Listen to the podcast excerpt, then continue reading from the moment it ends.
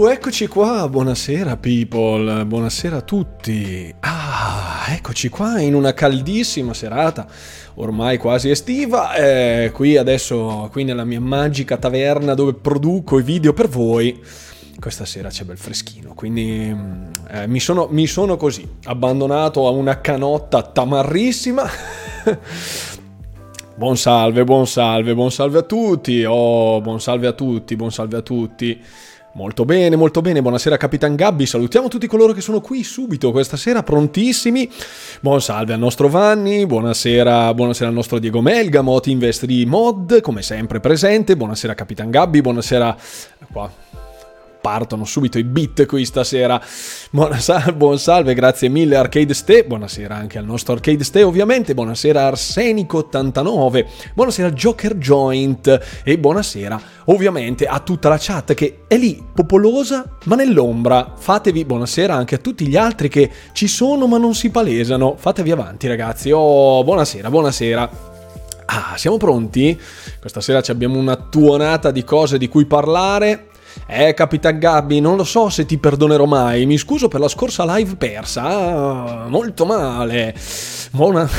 buonasera GB Sharp, buonasera. Buonasera a Ita Onizuka 78. Adesso tutti in chat salutiamo Ita Onizuka 78. Adesso scrivete buon salve a Ita Onizuka 78. È un rituale che il primo che arriva sul canale, che è la prima volta che partecipa alla chat, venga accolto con un tripudio di un lancio di coriandoli, un caldo benvenuto. deve essere fatto, altrimenti io non vado avanti, sappiatelo ragazzi, questa sera stiamo qui tutti. Buonasera, ecco perfetto, bravi. Oh, così mi piacete, l'accoglienza, l'accoglienza. Oh, bene. Bella maglia, ti piace la mia maglietta, Andre? È una maglietta alternativa. La maglietta finisce qui e poi c'è il resto è tutt'altra roba. Scusate, eh, ragazzi, purtroppo col caldo qui poi comincia, comincia a essere calda la storia qui, eh? Quindi cominciamo a avere un atteggiamento un po' sempre vestito, perché sennò Twitch eh, fa un casino. però, però, giusto, ci sta, un po' di comodità ci sta, eh? Sì, sì, ci sta, ci sta. Buonasera a tutti, buonasera a tutti. Allora, ragazzi, oh, buon risalve, buon, buon risalve. Ho oh, Mirror Fate. Oh, oh, mi, sono, mi sono perso un Mirror Fate nell'appello di ingresso. Eh, pardon, pardon se me lo sono perso. Nudo, nudo direi di no. sembra che sono tatuato, sembra soltanto, eh? Sembra soltanto. In realtà sì, sono mega tatuato dappertutto. È una cosa che non si vede solitamente in video, ma sì. sono super tatuato. Ah, per l'altra volta, per l'altra volta. Sì, sì, sì, sì, sì, sono super tatuato. Io ragazzi ho... non si vede in video, ma durante la fase estiva ovviamente, con le canotte, eccetera, eccetera, sì. Eh escono, escono i tatuaggi, escono. Sono tutto rivestito avanti dietro la schiena, un po' dappertutto. Allora ragazzi, ci siamo, partiamo con una serata all'insegna della croccantezza, abbiamo un botto di roba di cui parlare, come vi ho già detto, facciamo, è felice che finalmente è finita la lore di Diablo. Sì, io sono felicissimo di averla conclusa, era una mia sfida personale buon Capitan Gabby perché, perché dovevo, farla, dovevo finirla prima di Diablo Immortal ovviamente che uscirà il 2 giugno quindi mi ero dato questa deadline sono arrivato proprio sul filo 24 maggio grazie Fabius per l'abbonamento oh è arrivato il nostro Fabius questa sera ma mia mamma ha detto che sei figo, dice Rune Walker, dice Joker Joint. Oh signora, salve. Buonasera, benvenuta sul disagio sono un uomo sposato, non posso, non posso fare il farfallone, ragazzi. Eh, ho famiglia, eh, non, non, non, eh, per cortesia. Comunque, un saluto alla mamma di Joker Joint 84. Benissimo, allora, eh, buon salve anche al nostro Alf Carnor Code che ci arriva. Sì, sì, sì, sì, sì.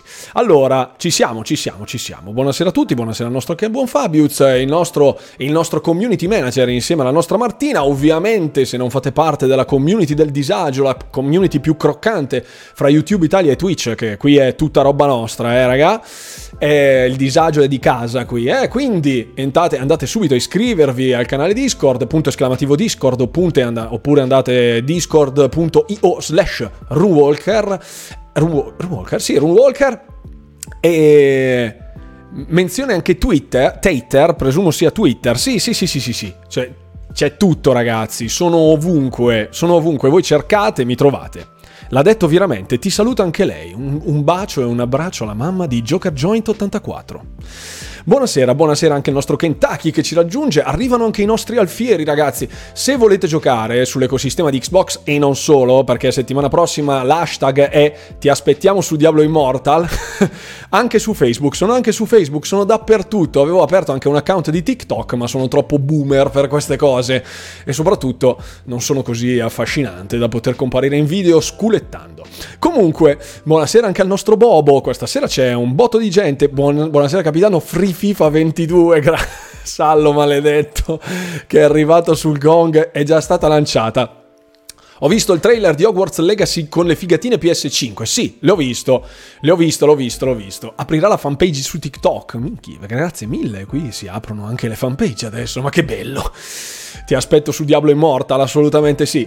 Appunto, dicevo, parlando di Diablo Immortal, ho dovuto finire la lore di Diablo di corsa. Cioè di corsa. Gli ho dato il tempo che era necessario per poter completare il tutto in maniera abbastanza decorosa. E insomma ce l'ho fatta, ce l'ho fatta e sono contento di averla conclusa, ma sono ancora più contento ora di andare a giocare poi Diablo Immortal. Settimana prossima ci siamo ragazzi, eh? qui scatta il disagio. Il 2 giugno, festa della Repubblica, verrà stralciata la festa della Repubblica, non è vero, un saluto ovviamente a tutte le istituzioni quasi tutte le istituzioni, diciamo, dopodiché sarà la festa di Diablo Immortal, quindi il 2 giugno sarà la festa di Diablo Immortal, su, sul canale almeno. E quindi giorno di paga, giorno pagato. Bene. Ti, ti, dirò che non ero convinto prima, ora proprio mi scende per la versione Xbox. Bah, bah. E non lo so, vediamo. Io sto con Diablo, assolutamente, buon Diego Melgamot che eh, spamma l'hashtag la festa del primo maligno. Buonasera anche a Andrew1232, spettatore alla chat per la prima volta, quindi essendo nuovo la chat, salutiamo tutti i 21 Andrew1232, che presumo sia il nostro abbonato su, il nostro iscritto su Discord. Buonasera anche a Grullo chi, le, Grullo chi legge, buonasera, io ho letto, quindi sono Grullo, gra- grazie mille. PC preso comunque capitano, grazie per il suggerimento, bisogna iniziare a capire come si usa, non mancheremo di istruirti. E buonasera anche a Raxor0774. Ciao Cap, si ricorda della disagiata navigata con me? Assolutamente sì, grazie Andrew, un 232 si è abbonato, grazie mille, grazie mille, grazie mille per il supporto, grazie, sempre generosissimi. L'Hype Train si avvicina, subito, partiti così ragazzi. Molto gentili, benvenuto a Andrew, un 232, perfetto. Mi piacciono queste cose da lanciare così. Ah, è Sasha Grullo, giustamente. Ciao Sasha. E voi dovete capire che io già ho una certa età, insomma, all'alba dei 38, avere in mente tutte le utenze di Twitch e tutte le utenze di YouTube e tutte le utenze di Discord e fare un, una somma di tutti è abbastanza improponibile per la mia età. Sì, mi ricordo Raxor, ciao, ti devo ancora uno screenshot su Sea of Thieves. Lo faremo. Allora ragazzi, partiamo dai, passiamo alla visualizzazione browser, abbiamo cincischiato una decina di minuti, ci sono una ventina di persone in chat, ragazzi palesatevi, salutate, fate tutte cose come sempre. E passiamo direttamente, ecco perché ho uniformato tutti i nick dei social, bravissimo Megamot, passiamo subito alla visualizzazione del browser perché c'è una tuonata di cose di cui parlare. Questa sera, ho bisogno del vostro feedback bello pem, subito, pem pem. Vi voglio belli croccantini questa sera, eh ragazzi? Dita sulla tastiera, ovviamente ditemi la vostra. Capitano su Twitter si vocifera dello sviluppo di un Xbox portatile, ti risulta? Ne parleremo. Eccoci qua, eh? Hai visto il passaggino con l'amico? Eh? Un saluto alla mamma di Joker Joint 84. Un saluto, salutiamo tutti la mamma di Joker Joint 84. Detto questo, che dobbiamo sapere come si chiama adesso per poterla chiamare. Mia mamma ha, detto, ha domandato come ti chiami, solo in pochi lo sanno. Solo in pochissimi. Non è vero, è una cosa di dominio pubblico, però non lo dirò. Vediamo se qualcuno poi lo sa. Allora ragazzi, partiamo subito con le notizie belle croccantine. Forza! La fanpage è aperta. non mi molla più, no, è un casino. No, non faccio proprio, ne ci mancherebbe. Buonasera capitano, sottoscritto l'abbonamento Prime, ma c'è stato un errore, non l'ha mostrato, no? Ah, ciao Shanroy! Oh, grazie per l'abbonamento, grazie Shanroy. Grazie mille, non l'ha mostrato, come se l'avessi fatto. Grazie infinite, Shanroy. Ovviamente tutti coloro che si sono abbonati sul disco, sul, uh, su Prime, sul, su Twitch, con il Prime oppure no, potete entrare nella community Discord, linkare il vostro account Twitch e entrare a far parte della ciurma degli abbonati. Così ci stiamo. Come se merita la salutiamo? La salutiamo sempre la mamma di... di... Anche oggi rispetto alla battuta, una battuta oltre, mi sto guadagnando un paradiso per te, capitano, grazie mille, ma ci vedremo nel Valhalla, io non mi dispiace. Nel senso del formaggio, Arcade Ste. Ah, il provolone nel senso del formaggio, perfetto. Partiamo ragazzi, dai dai che sono le 9.10, qui abbiamo ore di contenuti di cui parlare, non si può aspettare, quindi questa sera vi voglio belli frizzantini, porrò subito delle domande, quindi mi aspetto la vostra su ciascuno degli argomenti, anche perché su domenica è sempre polemica, poi mi contattate in privato che io apprezzo, eh, per carità, apprezzo moltissimo, però qui in live è il salottino dove si può fare un po' a sportellate, no? Ci abbiamo qui, eh, stiamo, stiamo, abbiamo il nostro spazio, parliamo liberamente di tutto un po'. Sentitevi liberi di commentare tutto ciò che vi va, ovviamente. Allora, dopo anni di hype, questo è la, l'articolo... Sono tatuaggi, sono tatuaggi, Sasha? Sì, sono... Ok. Ecco, adesso facciamo il reveal, ecco qua, sì, sono tatuaggi legit 100%, ce ne sono anche dietro tutta la schiena, quindi ok. Ecco la prima polemicuccia, esatto Alf. Siamo sulle pagine di Kotaku, una testata internazionale particolarmente nota per gli insiders e ovviamente, buonasera Anthony 878787 che ci torna a trovare, grazie mille. Dopo anni di hype, questo è un articolo molto provocante, ma ora ne parleremo insieme ovviamente. Dopo anni di hype, Xbox Game Pass Burnout, quindi il fuorigiri, vuol dire che ha sballato praticamente, tutto è tornato ad acque calme, insomma è scemato tutto il resto. Buonasera anche al nostro Babubbo, alt- abile giocatore di Diablo, che aspettiamo su Diablo Immortal ovviamente, eh? hashtag ti aspettiamo su Diablo Immortal. Il Game Pass Burnout è qui. Questo è quello che è stato detto da, da Kotaku, dal signor Ari Notis non so se è un gioco di parole triste, un gioco di parole triste sarebbe, ma credo che sia il suo nome. Ah, è venuto a salutare Cap. Gli studi aspettano. Buona serata, buona live. Ci vediamo, ci vediamo presto. Allora, in sostanza, cosa dice il buon, il buon Ati Ari Notis? Sostanzialmente che dopo essere stato sulla cresta dell'onda per via sua, del suo lancio in primis, ma soprattutto poi delle esclusive Xbox che sarebbero arrivate, eccetera, eccetera, l'hype riguardante l'Xbox Game Pass è andato scemando e quindi è andato in burnout, sostanzialmente è tornato a dei livelli infimi, ehm, è, diventato trending proprio perché la gente si sta unsubbando, è la, questo è l'hashtag unsub from Xbox, cioè from Game Pass. In sostanza alcuni ehm, influencer, specialmente statunitensi, dove Xbox è forte, eh, ha così lanciato questo, questo, hashtag dove si sono ansubbati, sostanzialmente hanno rimosso l'abbonamento, hanno chiuso l'abbonamento di Game Pass. Questo è sintomo chiaramente del reveal, del, del, del, posticipo, del delay di Starfield e di Redfall, del quale abbiamo già parlato eh, qualche settimana fa e comunque anche nelle news eccetera eccetera, nella domenica sempre polemica, insomma un po' su tutto il mio canale c'è qualcosa, potrete andare a informarvi chiaramente anche lì, oltre che sul mio canale Telegram delle notizie, mi raccomando. E in sostanza tutto si sta appiattendo.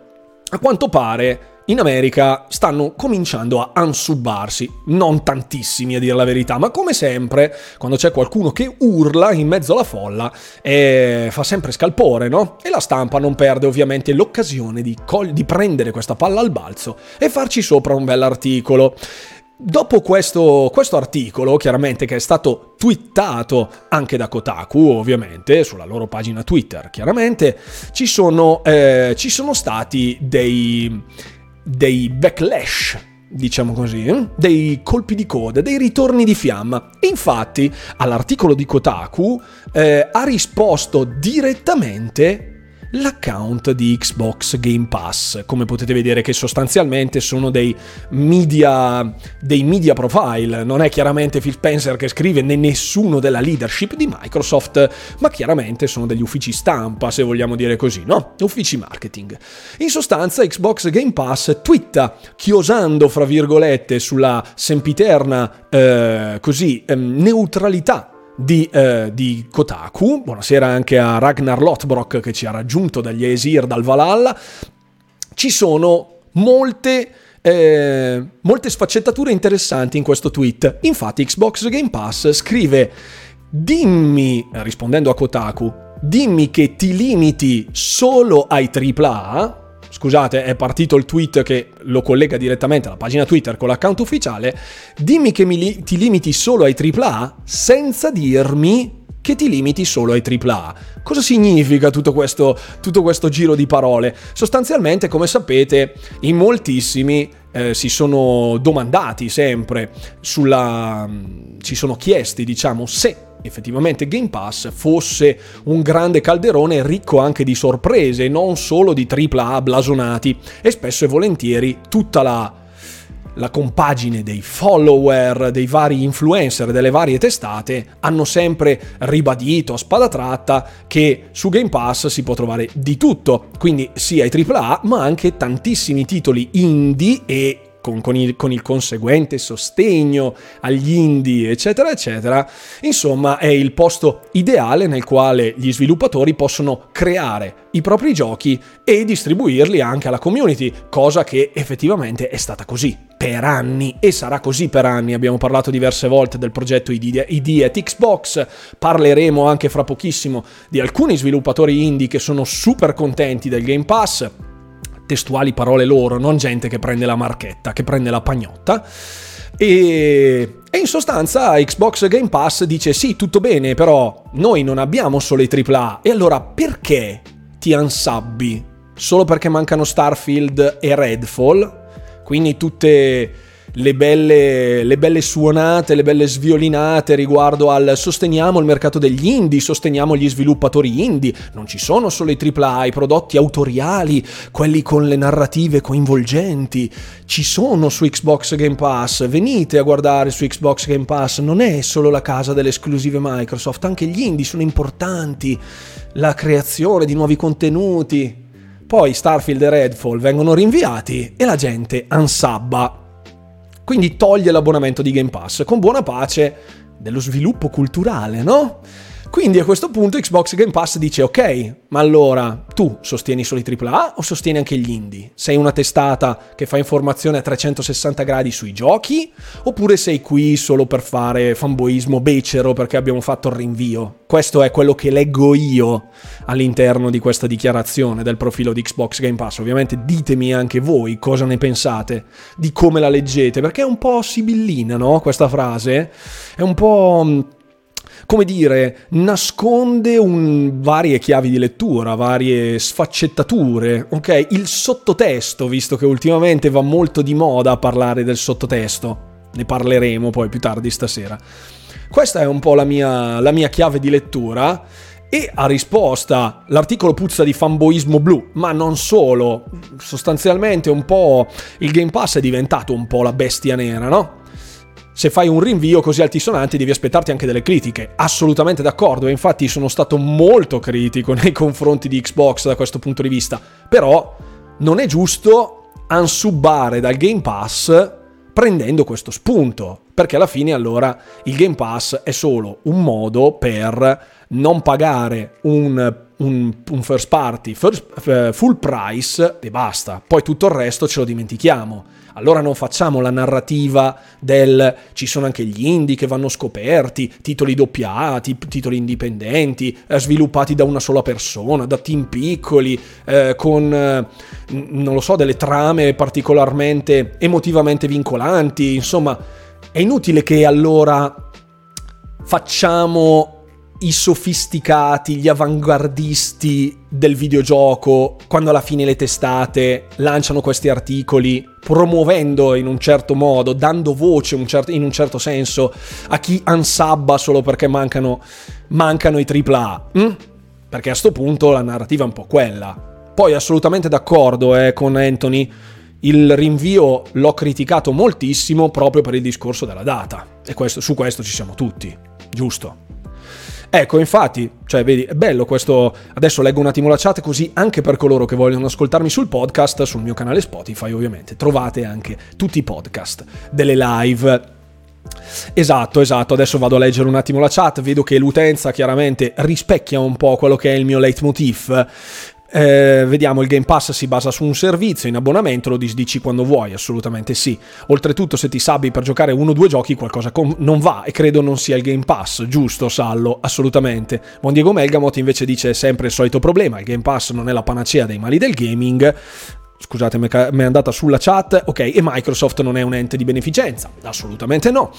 Eh, pensare di usarlo così vuol dire non aver capito cos'è il Game Pass, esatto, ste, proprio questo. E infatti anche Anthony dice concordo su questo, alla fine il Game Pass è bello perché ti dà una varietà assurda, quindi dare voce all'unsubbing solo perché è di tendenza e si cavalca un po' l'onda del trend dei vari hashtag significa poi alla fine agire da megafono su un qualcosa di concettualmente sbagliato. Poi chiaramente la protesta ci sta, ma già l'utenza è molto preoccupata, cioè preoccupata, ha incassato il colpo, ha incassato il colpo, senza dire, senza dire assurdità, penso che l'utenza sia rimasta comunque, abbia, sia stata colpita da questo rinvio.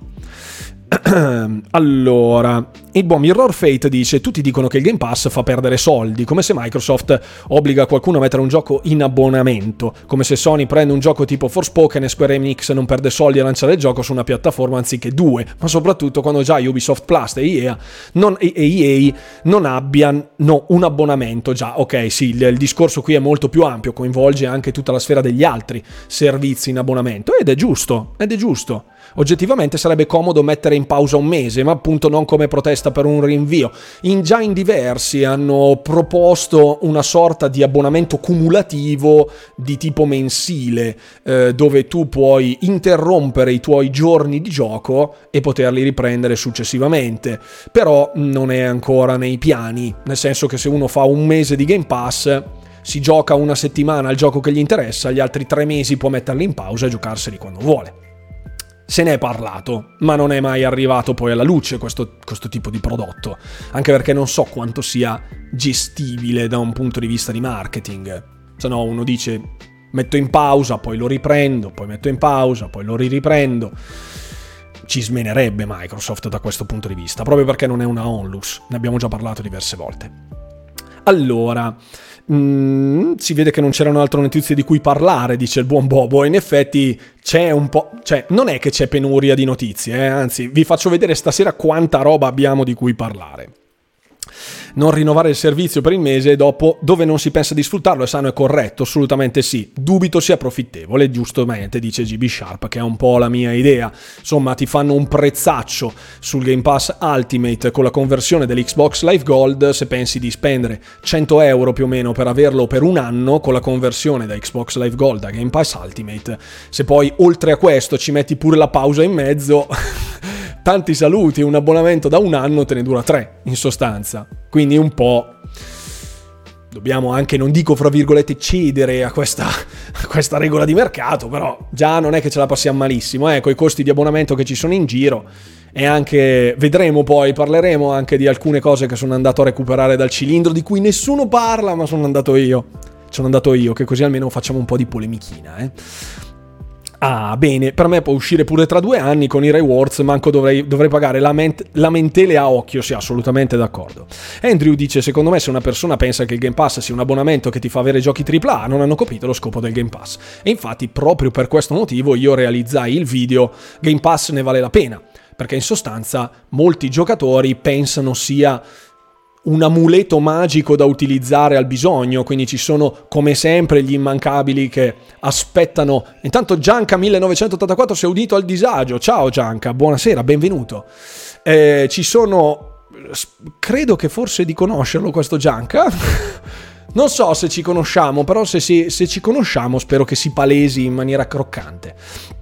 Eh, in, in, molte persone aspettano il gioco della vita sperando che entri nel catalogo del Game Pass. Lasciamo stare il discorso di FIFA e quando esce FIFA e il grande meno. Io so chi sei, Gianca, giusto? Buonasera Gianca, credo sia il buon Giancarlo.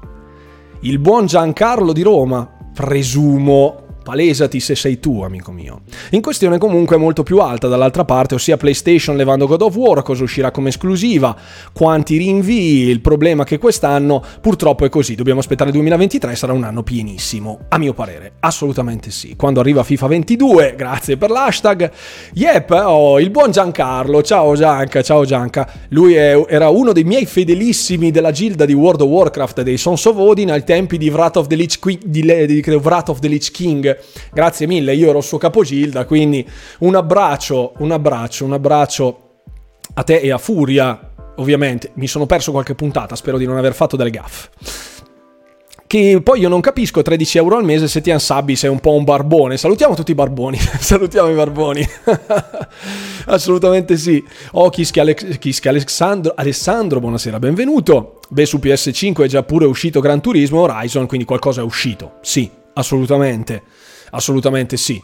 C'è sempre il grande sempiterno discorso della narrativa che si mischia con il marketing e si mischia un po' con quello che è l'aspetto tribale se vogliamo, mm, delle correnti vari, non parlo di fanboismo, ma anche proprio banalmente di numeri che muovono i vari creator, le varie, le varie testate, insomma, quindi purtroppo è un trend non particolarmente allettante, ma è un trend.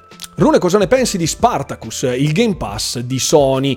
Ne ho già parlato già diverse volte, sono due servizi completamente differenti, nonostante uno sia un po' la copia dell'altro, il servizio che propone è completamente diverso, l'utenza è sicuramente diversa, quindi non lo so, parleranno poi i dati. Secondo me è una, una versione light del Game Pass Chiaramente non ha la potenza di fuoco monetaria la stessa Sony per poter permettersi un tipo di servizio in maniera così analoga proprio al Game Pass, sia per il discorso delle esclusive che Jim Ryan stesso ha detto di non, ehm, non ritenere sostenibili da un punto di vista del marketing, Dall'altra parte, tuttavia, credo che ci sia anche molta strategia, nel senso che l'utenza Sony è sicuramente più affezionata, c'è una percezione diversa del brand di Sony, lo vedete anche qui in Italia ovviamente, dove Sony, dove PlayStation vuol dire videogioco, anche se stai giocando alla Switch.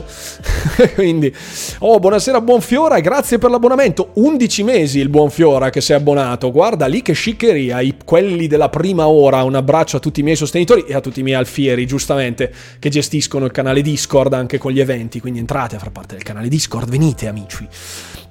Ah, comunque, comunque, sì, io, io sono senza Game Pass questi tre mesi perché sono fuori per lavoro. Aia, brutto colpo, brutto colpo.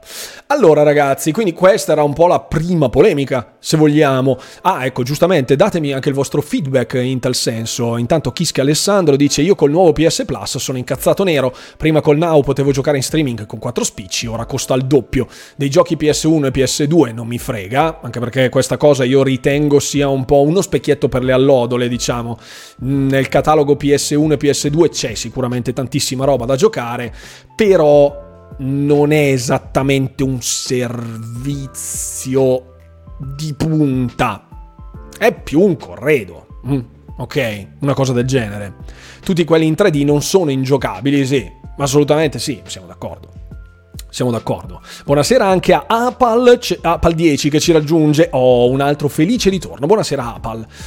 Quindi ragazzi, questo è un po' il punto che ha scatenato questo Busillis. In coda, tuttavia, questo, questo qui pro quo che c'è stato fra i ragazzi di, ehm, di Kotaku e gli account di, di, merchand- di marketing di Xbox Game Pass si accoda in Exile con... con... Vabbè, questo ragazzi, questa era una chicca che poi potrete andare a vederla comodamente. E in sostanza, ecco, Qui Mike Rose, ecco ne parlavamo, ne volevo parlare dopo, ma c'è il tweet subito qui sotto dove sostanzialmente Mike Rose, che è in, uh, un, uno sviluppatore indipendente che sta per lanciare poi un altro prodotto indipendente all'interno dell'ecosistema di Game Pass, una sorta di Stardew Valley, ne parleremo dopo, quindi un farming sim con uh, housing, uh, city building, eccetera, eccetera ci sono state delle nuove sfaccettature. Infatti, i developer indie poi vanno in difesa liberamente di Game Pass dicendo sta garantendo il successo a dozzine di sviluppatori ogni singolo mese, pagandogli gli interi costi di sviluppo sostanzialmente al day one, quindi si accollano tutti i costi di sviluppo Microsoft, che chiaramente non è una onlus e che quindi avrà il suo ricavo chiunque, dice il buon Mike Rose, chiunque twitti il Game Pass è cattivo, diciamo è nocivo agli sviluppatori, questa cosa dovrebbe essere scritta a fuoco su ogni testata giornalistica, ha una, un'idea praticamente nulla, zero, zero clue, eh, riguardo a come funziona l'industria e eh, dovrebbe essere messo in un, in un cassonetto sostanzialmente, in un, in un cestino. Mm? Quindi in sostanza con questa, con questa dire, uscita di Mike Rose Grazie, grazie, voglio il remake di Conker. Porca miseria. Ciao, benvenuto. Che nickname croccante. Ti saluta mia mamma che adesso va di là. Non l'ho mai vista così interessata a seguire una live di Xbox. Comunque ha detto di dirti che si chiama Adriana. Ti saluta. Buona serata, Adriana. Buona serata. Allora, eh, questo, questo, tweet appunto va a fare scopa un po' con quello che è tutta la, tutta la, la quello che è sempre stato detto, è sempre stato detto dai dati, ok? Ovvero che Game Pass è perfettamente sostenibile, che non penalizza gli sviluppatori e che anzi gli sviluppatori sono ben contenti di entrare a far parte della scuderia di Game Pass sia come eh, sviluppatori in sé per sé, ma anche da un punto di vista di, come dire, immagine, della, di reputazione che ha Xbox. Infatti in diversi ambiti, senza fare nomi e cognomi, gli sviluppatori indipendenti sono tutt'altro che felici sia per il discorso delle famose demo, sia per il discorso delle cut, del taglio delle revenue imposto da alcuni publisher, di cui non farò il nome. Pertanto, non c'era nulla che remake desi- non c'entra nulla che remake desideri Rune ne parleremo stasera, c'è un sacco di roba di cui parlare, quindi dovunque sparate c'è qualcosa questa sera, bisogna andare veloce. Buonasera, mi sono iscritto di recente su Twitch per seguire podcast inerenti ai videogiochi. Buonasera a tutti, benvenuto. Allora, sei nel posto esatto, trovi anche il mio podcast su Spotify se vuoi prenderti tutti, tutte le recenti puntate, oppure sul mio secondo canale, Runwalker Gaming, trovi anche il video, in modo che puoi leggere anche la chat, giustamente. Allora, passiamo subito a un altro, voglio il remake di Conker, tutti sulla stessa barca. Tra l'altro sta arrivando il remake di Cow the Kangaroo. Tra parentesi. Allora, ragazzi, Ecco, ehm, sotto c'è una lunga disamina di ciò che dice Mike Rose eh, parlando proprio del, di questo tweet, analizzando step by step tutte le fasi dove gli sviluppatori eh, cadono nel momento in cui entrano a far parte del mondo di Game Pass, quindi dalle, dai vari costi che vengono assorbiti eh, da Game Pass, che vengono foraggiati appunto da Game Pass, con le uscite, le varie analisi che si fanno tutto intorno. Insomma, c'è veramente un mondo che ruota dentro Game Pass, quindi smettiamola di dire che Game Pass è il male dell'industria, anche perché insomma un po' le narrative si sprecano. Fin quando Game Pass era il male perché era l'unico, questo lo devo dire per onestà intellettuale, mm, non sto facendo fanboismi, sapete che non sono il tipo, da un certo punto di vista di onestà intellettuale, Game Pass era il male quando era l'unico e che quindi era sul monopolio, sulla bocca di tutti, nel momento in cui adesso però stanno uscendo servizi alternativi al Game Pass o ad esempio servizi alternativi di cloud gaming come Amazon Luna, come Stadia, eccetera, eccetera, e ne arriveranno altri sicuramente, automaticamente poi il Game Pass non è più il male, perché quando lo fanno tutti, allora è ok. Questa è purtroppo è stata portata avanti un po' troppo per i miei gusti questa narrativa. Alla fine i dati parlano da soli, non, non siamo noi fruitori, io meno che meno, perché io non sono nessuno chiaramente. Poi sì, appunto, il monopolio è un'altra cosa, ma ne parleremo comunque dopo. Allora, ragazzi, passiamo alla seconda notizia, perché queste erano le prime due e se n'è già andata mezz'ora. Benissimo. Allora, ehm, parlavo appunto ecco, di Mike Rose che ha annunciato il suo, il suo nuovo titolo che si chiama Spirit T. Ve lo faccio vedere qui un attimo. Eccolo qui. Eccolo qui, Spirit T, eh, fatto da, sempre da Mike Rose, in sostanzialmente un rural, rural, rural life RPG. Coming this year, non ci sono informazioni se effettivamente arriverà sul Game Pass al day one, eccetera, eccetera.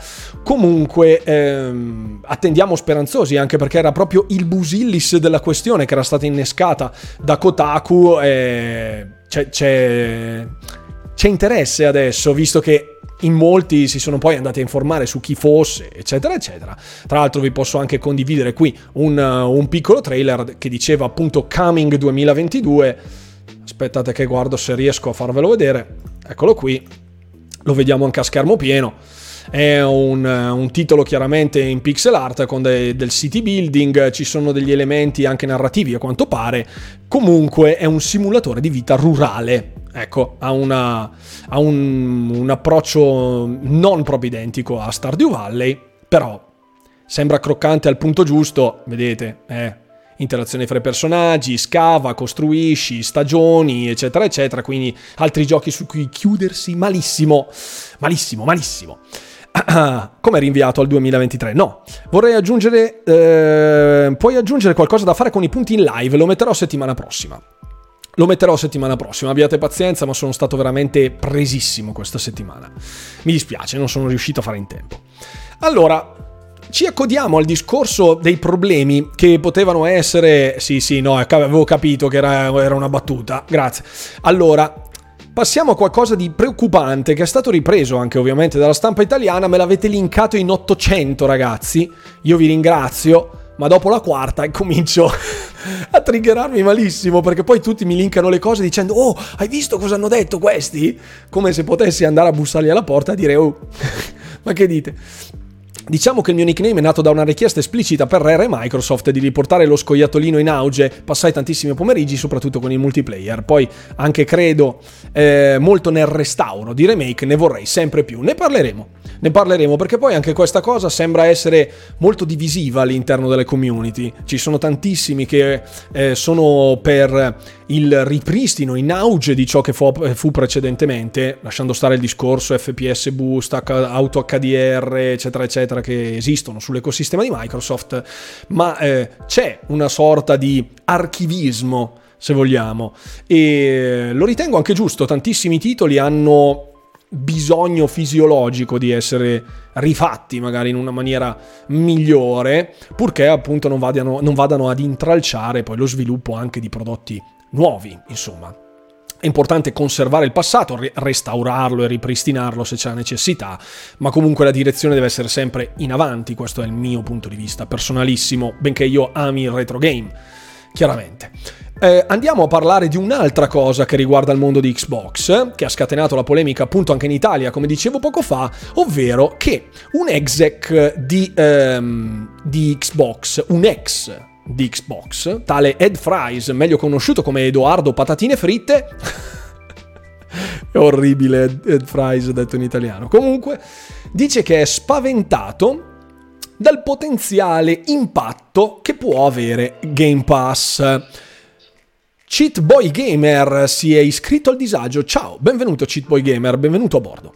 Il, questo, questo, personaggio, ovvero Edo, Edoardo Frittura, no, beh, Fries è più patatine, quindi Edoardo Patatine Fritte, Edoardo Patatine. Ok, Edoardo Patatine sostiene che il potenziale di, Xpa, di, di Xbox Game Pass possa essere distruttivo tanto quanto, non dire pessima Stedan se no non ti faccio Ibra alla fine, eh? stai attento sostiene appunto che sia distruttivo tanto quanto fu Spotify all'inizio degli anni 2000. Lui fa riferimento al suo periodo nel quale fu eh, un esecutivo, diciamo, di, di, Xbox, quindi lui chiuse la sua, con, la sua, carriera con Xbox nel lontano 2004, quindi vent'anni fa, quando sostanzialmente eh, Xbox Original muoveva proprio i, primissimi passi, visto che nel, è stata lanciata nel 2002, quindi aveva un paio d'anni.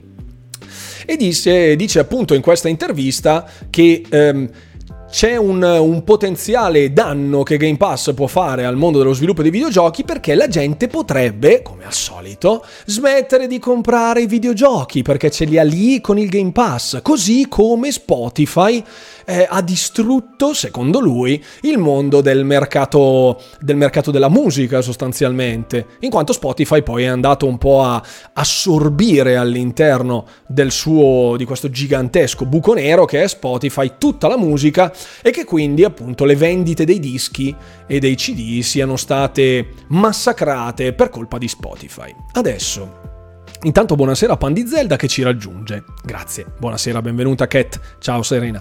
Allora, un'altra dei nostri alfieri sul canale Discord. Allora, vogliamo fare due parole di questa cosa? Ora ho capito perché è stato cacciato da Microsoft, dice Anthony. può essere, può essere, non so perché è il vinile non ve lo mette, lo so. Allora ragazzi, parliamo di una cosa adesso. In molti, non tutti, sanno che io ero un musicista, ok? Io ho suonato per moltissimi anni, più di vent'anni. Sono stato un batterista, ho fatto militato nei gruppi più disparati, dal, dal, dal rock classico dei, dei, Pink Floyd fino alle band di death metal estremo.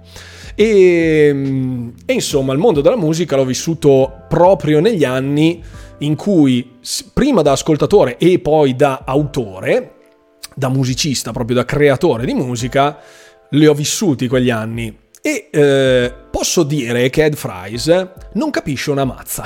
Ora vi, ve lo dico, vi dico io il perché.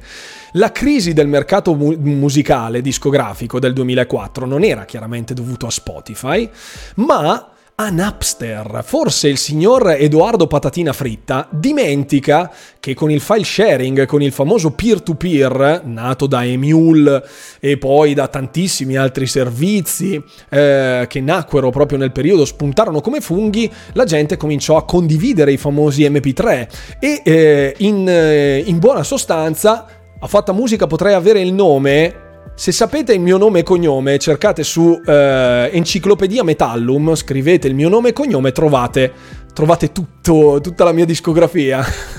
tutta la mia discografia. Ho fatto 6 album e 5 demo, più quasi un 150 concerti, una cosa del genere. Intanto buonasera Daevo. Ah, buonasera Daevo, spettatore per la prima volta, quindi salutiamo tutti Daevo, mi raccomando. Mi raccomando, salutiamo tutti Daevo in chat, altrimenti non vado avanti, come sempre. Infatti la musica funziona pure su un tostapane, a parte che stanno i concerti, Elden Ring se non sta sul pass che fai? Che genio questo, se non fosse per il Game Pass la gente scaricherebbe e i soldi li perdi lo stesso, esatto, assolutamente sì, assolutamente. Restando nell'ambito, più che una mazza non capisce una patatina fritta, dice buon salvo, giusto? Ciao Sallo. Servizi tra cui si include la pirateria, esatto, assolutamente sì. Oh, buonasera Daivo che è stato accolto giustamente caldamente dalla chat, grazie mille. Allora, il buon Edoardo Patatina Fritta non capisce una mazza proprio perché Napster era Napster prima e poi eccetera eccetera, sono, sono stati quelli coloro che hanno distrutto il mercato dell'industria del vinile, del, del, del, supporto musicale, se vogliamo così. E è nato poi successivamente un altro mercato, ma il mondo della musica sopravvive oggi proprio grazie a Spotify, quindi, oltre che dai concerti chiaramente, non mi sognerei mai di sostenere che eh, con Spotify e basta una band campa, assolutamente no. Comunque sia, ci sono eh, orizzonti che chi non è all'interno all'interno dell'ecosistema, per dire così, ok? Chi non è all'interno di questo mondo eh, non riesce a comprendere nel dettaglio. Infatti, tantissime piccole band, piccole realtà, oltre ad avere una vetrina su Spotify, quindi sostanzialmente come gli indie disa- di, di, per quanto riguarda il Game Pass, nello stesso modo, eh, con la stessa disamina, si potrebbe paragonare sì Grazie per l'abbonamento, buon, eh, buon Bobo, grazie mille. grazie mille. Attento cosa dici, è arrivata Furia. Ciao Furia. Un bacio. Allora, è sempre bello comunque ritrovarvi ragazzi, passate a trovarmi quando volete. Allora, eh, quando viene il 7, Vasco, giustamente ragazzi, ognuno ha i suoi generi musicali, ma ci mancherebbe altro. Ah, il buon Bobo ha ricevuto un abbonamento dal buon Fiora, che ringrazio ovviamente per l'apertura del portafoglio. Grazie mille per il sostegno Fiora, sempre numero uno nelle sub.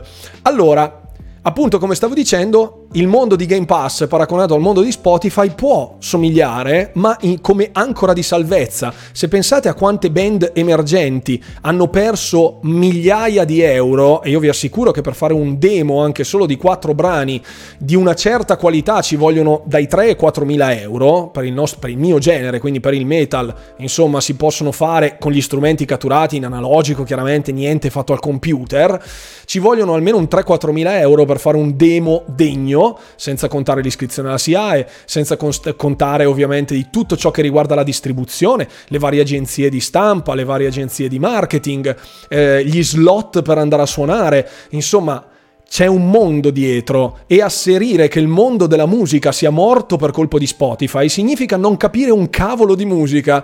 Quindi Edoardo Patatina Fritta ti accoderei a un sacco di altre persone che capiscono veramente una mazza. Eh, impara prima di, di, parlare, grazie mille. Lascia fare i musicisti a chi hanno vissuto il mondo, il mondo del backstage della vita on the road e tu continua a parlare di, di, Xbox eh, del 2004. Grazie, quel tuo mondo è finito. Comunque, questo è, era un assaggino della polemica. Comunque troverete ovviamente qualche altra disamina in Domenica sempre polemica, come sapete, quindi dove raccolgo tutte le notizie, dove to- raccolgo tutte le notizie più succose sul mio canale YouTube, ovviamente. Allora, proseguiamo, mi ricordo che da piccola mia mamma mi portava al lavoro e usavamo Napster, appunto, appunto, assolutamente sì. Andrea Patatina Fritta, il nemico del canale. Ass- salutiamo insieme a Bobby Kotick, da adesso c'è Edoardo Patatina Fritta. Michael Pachter, è un po' che non si sente, gli hanno rubato il ruolo. No, lui è un analista, a dire la verità, analista fra virgolette, eh, visto che ci prende e non ci prende, un po' come gli insider quotati, no? Come i candidati premi Nobel, che diceva Barbascura a morte Patatina, no, non mi, non mi sognerei mai di, di, mandare dei messaggi di morte a Edoardo Patatina, però un bel viaggetto per andare in quel posto dove moltissimi vengono mandati, lo manderei volentieri. Un saluto alla SIA e no nemmeno, dalla parte di chi crea e mi arrivavano i bonifici da 0 euro, grazie mille. allora, eh, Dunque, appunto, quindi questo è stato un accostamento molto infelice da gente che non sa come funziona il mercato discografico, perché molto probabilmente l'unica musa che, musica che ha fatto nella sua vita è stata suonare il citofono di casa. Quindi un abbraccio a Ed Fries e andiamo oltre. Allora, proseguiamo con le prossime, con le prossime notizie.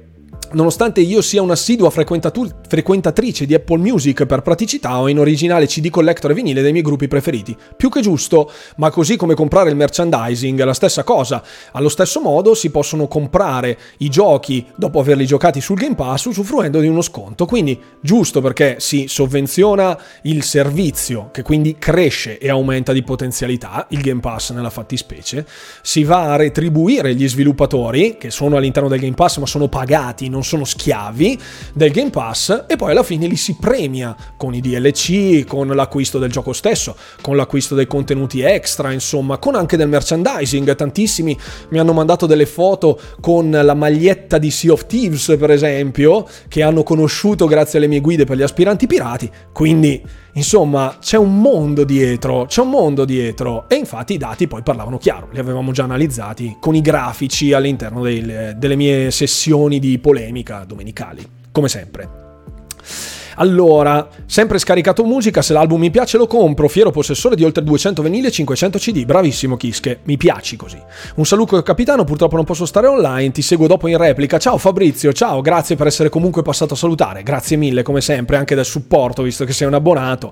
Assolutamente, grazie mille, grazie, grazie. Allora, proseguiamo con uh, un'altra notizia che sembra essere trapelata, sempre ovviamente si tratta di rumor, e che mi avete chiesto diverse volte, specialmente per quanto concerne il mondo di... Um, di Discord, sulla community Discord, ne abbiamo parlato. Kotaku dice appunto che mh, Electronic Arts sembra in area di acquisizione o di fusione, cosa che non è stata riportata in maniera corretta da tutti, specie qui in Italia dove si parlava banalmente di un'acquisizione da parte di un altro gruppo e si erano fatte un attimo delle supposizioni su chi potesse essere. In effetti ci sono stati dei tentativi di accordo fra Electronic Arts e alcuni altri, e alcuni altri mm, publisher mm, di altissima caratura, chiaramente, perché Electronic Arts, insomma, non è proprio una realtà microscopica, se vogliamo proprio vederla in termini di budget. E quindi in pochissimi si potrebbero avvicinare al mondo di Electronic Arts. In moltissimi hanno detto eh, che ci sono, ci sono tentativi eh, da parte di, di, Amazon, per esempio. Eh, ci sono stati alcuni che hanno detto sì, appena arriverà, appena finirà l'acquisizione di Activision Blizzard da parte di Microsoft, ci penseranno loro, visto che già c'è EA Play sul Game Pass che era lo stesso discorso che era stato fatto per Ubisoft con Ubisoft Plus, quando, salvo poi essere smentiti chiaramente dalle manovre successive di Ubisoft. Quindi in buona sostanza c'è questo rumor, non è niente di confermato, alcuni parlavano di Walt di Disney ad esempio, altri parlavano di Apple per esempio, io dubito fortemente su Apple, questo posso, posso dirlo in maniera del tutto personale, ma resto resto sempre molto colpito quando si parla di queste cose delle parole profetiche di Phil Spencer che eh, durante il processo di acquisizione, durante l'annuncio dell'acquisizione di Activision Blizzard, dopo che PlayStation, che Sony disse eh, vi ricordiamo che abbiamo degli accordi, delle clausole di esclusività per Call of Duty e dopo che appunto venne invocata la libertà di videogiocare, che le esclusive non possono essere tali, eccetera, eccetera, quindi tutte le cose che abbiamo già analizzato precedentemente, Microsoft disse che Sony e Nintendo non sono nemici di Microsoft, ma i, vero, i, veri nemici, se vogliamo chiamarli così, del mondo del gaming sono altre realtà che acquisiscono senza cognizione di causa, se vogliamo chiamarle così. E infatti, proprio dovuto a questo a questo, così, a questo pensiero su EA e compagnia bella, mi sono fatto una domanda. Ma Amazon Luna, Amazon Luna, dov'è finita?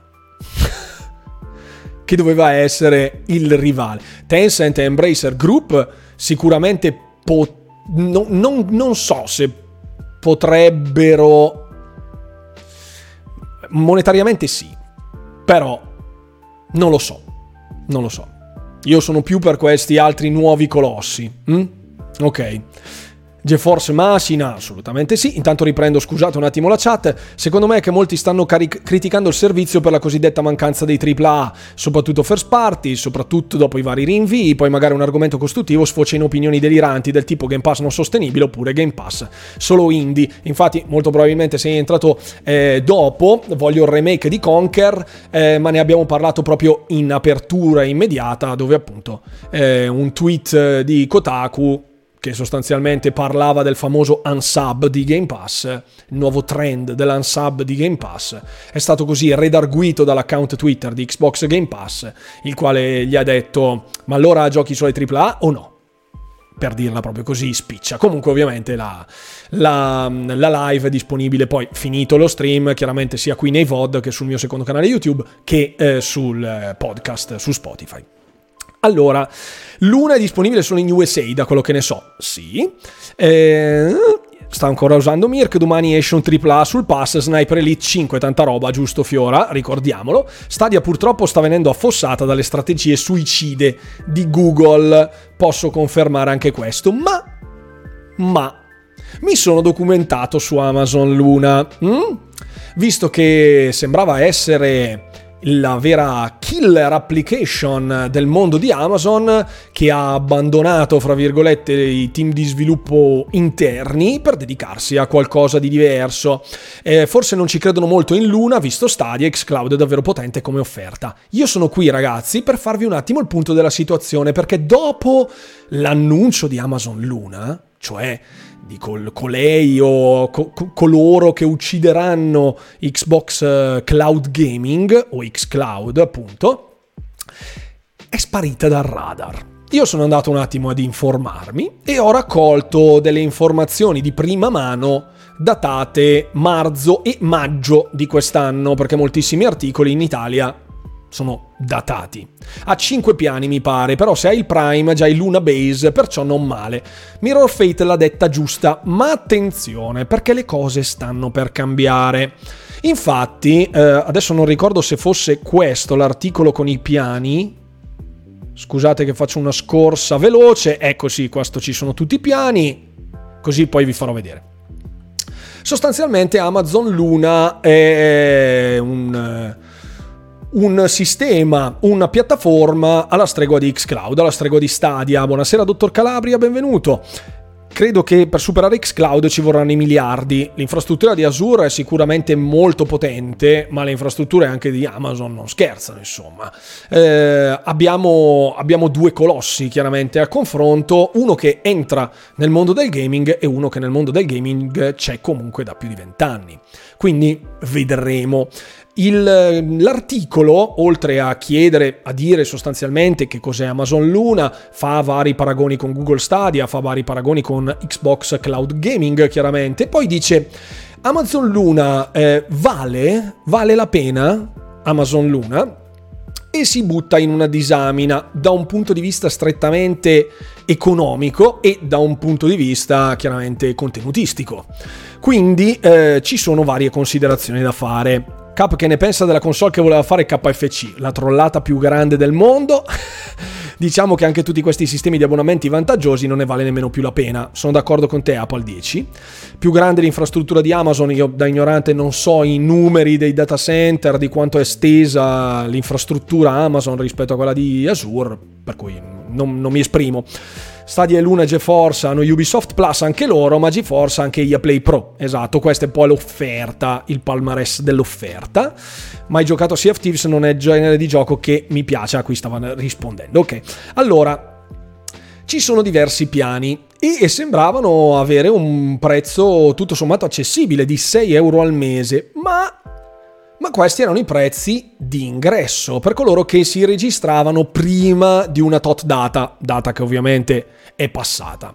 E Scusate, ah, oh, buonasera al buon Darghi che mi sgancia 9 bit, buonasera al all'altro mod, visto che sono il buon Diego e il buon Darghi che si alternano alla spadina, grazie, grazie ovviamente.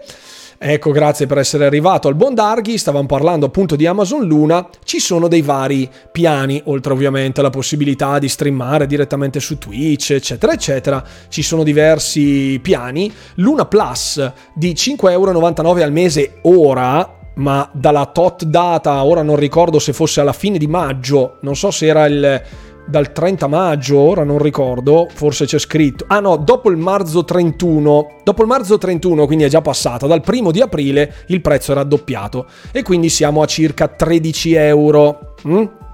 per Luna Plus, ok? Che è sostanzialmente Xbox Cloud Gaming. Circa, nel senso che le, i titoli che ci sono all'interno non sono così numerosi come quelli di Xbox, di Xbox Cloud Gaming non ci sono esclusive first party, visto che chiaramente non, non ne ha. Non so se danno la possibilità di giocare a, a Ark eh, tramite mouse e tastiera, non credo. Non mi sono informato. Dopodiché ci sono, c'è Family Channel per 2,99€ al mese, ma ora è raddoppiato, che riguarda sostanzialmente il gaming per bambini, contenuti protetti, diciamo, per bambini. Poi c'è Retro Channel, sempre per 5€ al mese, anche se raddoppiati, quindi siamo a 10€ al mese e riguarda sostanzialmente il mondo del retro gaming. Buona serata Daivo, buona, grazie per essere passato. Poi c'è Prime Gaming che sostanzialmente se hai un abbonamento Amazon Prime ti dà la possibilità di eh, poter uh, usufruire di alcuni contenuti. Ok. Ubisoft Plus, che chiaramente è il servizio di Ubisoft eh, in streaming, quindi a prescindere dal discorso di Amazon Luna, e costa 18 euro al mese. E Jackbox Games, che sostanzialmente sono giochi di società. Mm? Gio- giochi di società giochi da tavola, non so, eh, chiam- chiamiamoli, chiamiamoli, giochi da tavolo digitale. Mm? Comunque sostanzialmente sono quei giochi lì, ok? Per il prezzo di 4,99€ al mese che poi diventano 5. Quindi il top di gamma sarebbero Luna Plus eh, per, il, per la cifra di 12 euro, 13 euro al mese che quindi va circa a equiparare il servizio di Game Pass di Xbox Cloud Gaming, Senza contare però che il servizio Xbox Cloud, Gaming ha molto di più di Luna. Infatti con Xbox Game Pass da PC, anche se avete un PC scassone chiaramente potete giocare comodamente dal PC eh, se volete giocare da PC. Avete la possibilità di giocare se avete un PC performante a tutti i giochi che ci sono su, eh, su PC Game Pass. C'è chiaramente il Cloud Gaming, se avete la console Xbox potete giocare all'Xbox Game Pass, insomma un'offerta molto più vasta ed effettivamente c'è molto di più su Xbox Game Pass rispetto a Luna. Ora Luna è solo negli Stati Uniti.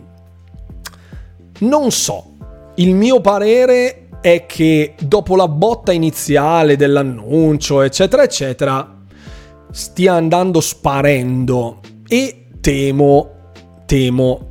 Ci sono eh, dei titoli interessanti, ci sono dei titoli interessanti, però se vi dico ad esempio dei, dei titoli di Amazon Luna Plus, la lista, chiaramente è molto lunga eh, la lista, però ce ne sono, cioè fra i primi, allora, Devil May Cry 5, mm, Metro Exodus, ok, Resident Evil, ok, Door 5, Door 3, mm, Control Ultimate Edition, ok, qui intanto sto parlando, sto andando giù, eh, Ghost Runner, Ok. Yakuza Like a Dragon. Ok. Mm, sto guardando, eh. Alien Isolation. Ok. The Falconeer, attenzione, c'è The Falconeer, signori. Facciamo subito Amazon Luna.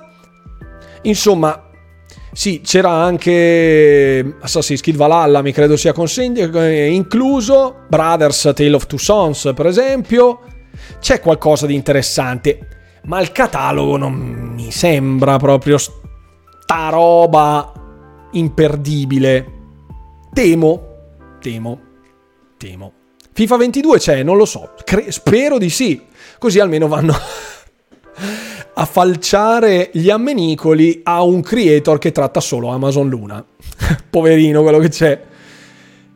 Che ne penso di Assassin's Creed Valhalla? Titolo dall'atmosfera e dalla tematica a me molto cara e molto interessante, ma mm, non mi attira.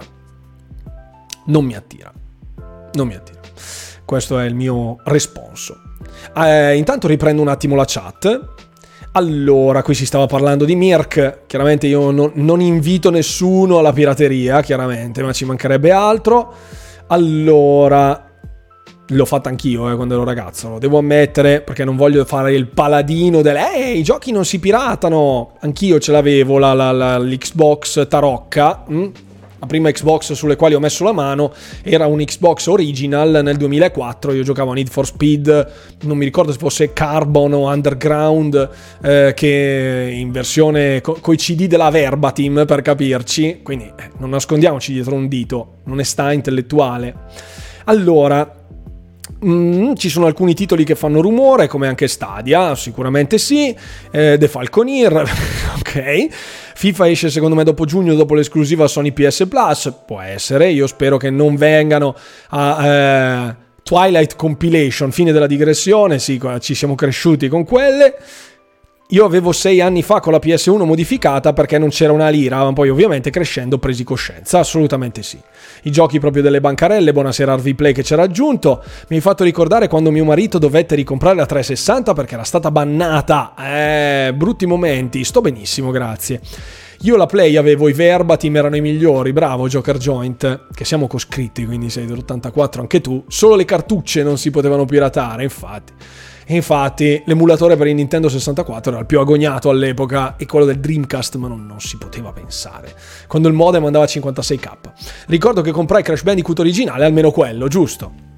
Giusto, assolutamente. I titoli del cuore si compravano sempre, assolutamente. Anch'io ho campato per tantissimi anni sul PC con giochi scaricati, masterizzati, però quelli più, più, importanti per me li ho sempre comprati. Doom, Diablo, Warcraft, insomma, Final Fantasy VII, un, un sacco, cioè potrei stare qui ore a parlarvene, ma non mi sembra il caso.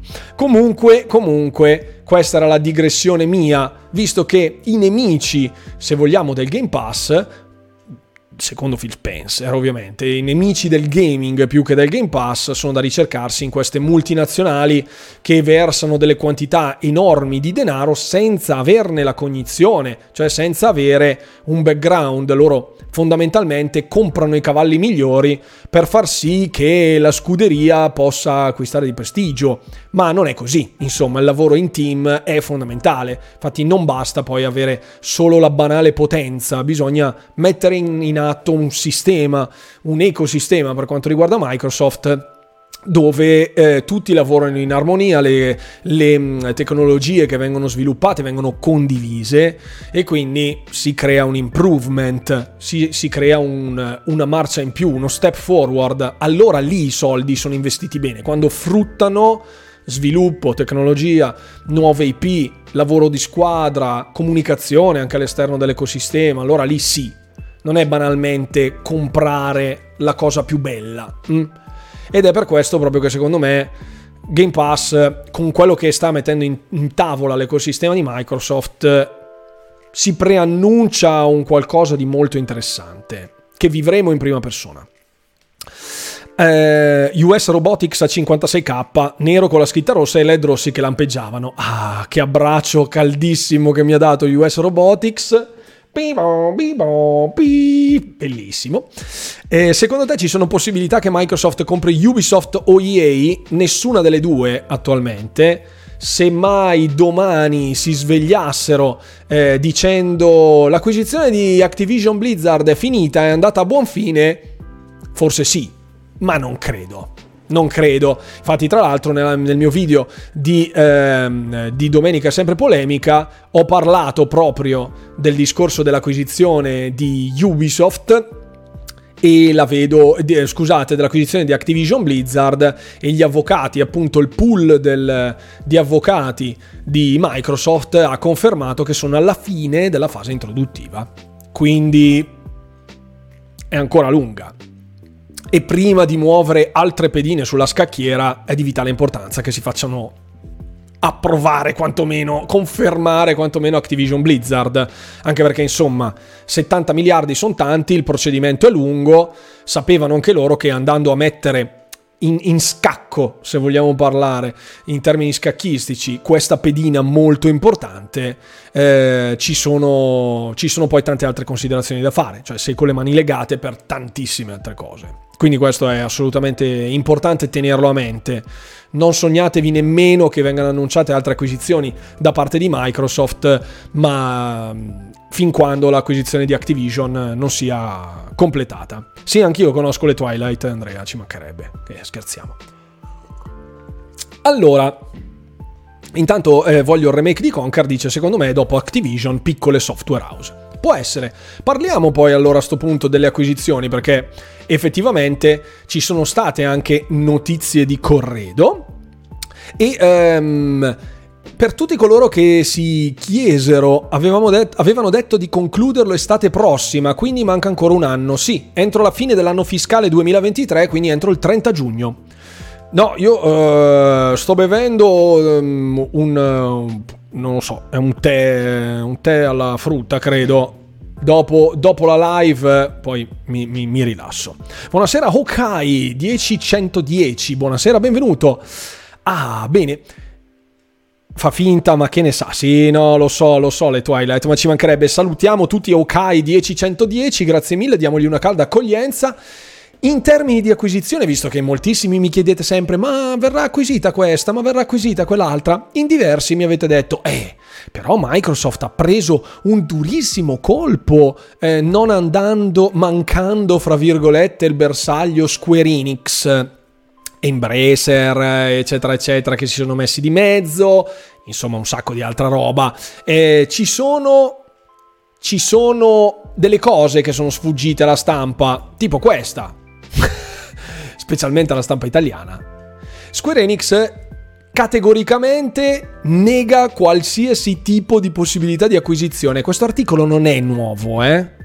Questo articolo è datato 16 aprile 2021, ha più di un anno questo articolo, e si parla di Square Enix, ok? Quindi non parliamo di Crystal Dynamics e di Eidos Interactive, ma qualcosa La stampa italiana dice anche di smettere di giocare ai videogiochi. Ecco.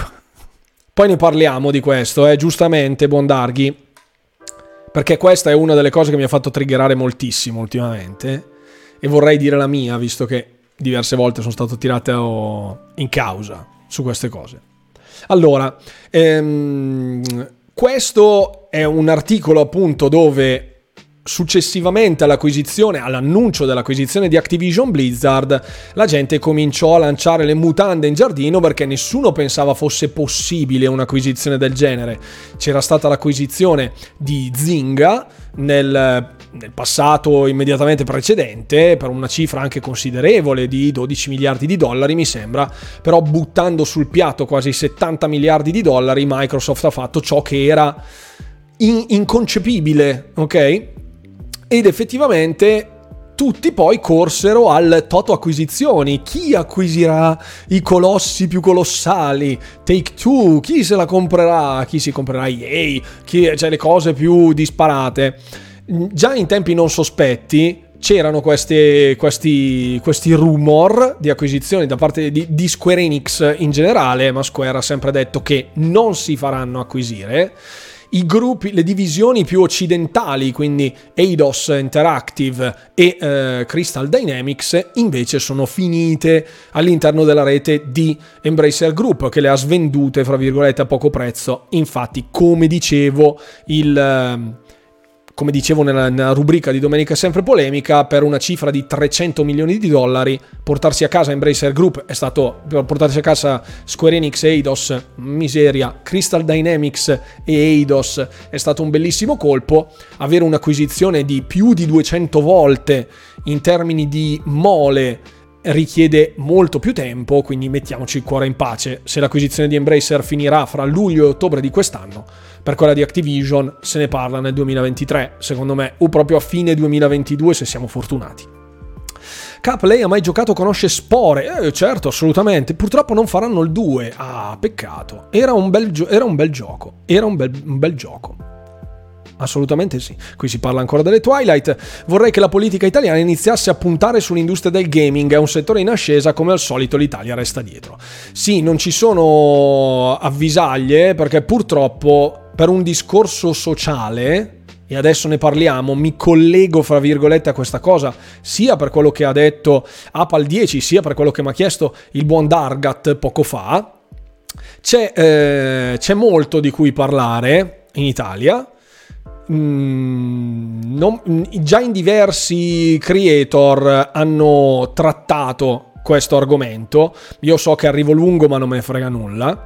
Sì, hanno chiuso anche le sale LAN. Anche sul discorso delle sale LAN, la sala LAN più grossa in Italia è di Bergamo, quindi del mio paese. Le hanno, le hanno chiuse, ma per delle irregolarità nella normativa, nella nella procedura di eh, adeguamento alla normativa vigente. Quindi gran parte di quello che è stato detto sono state delle vaccate.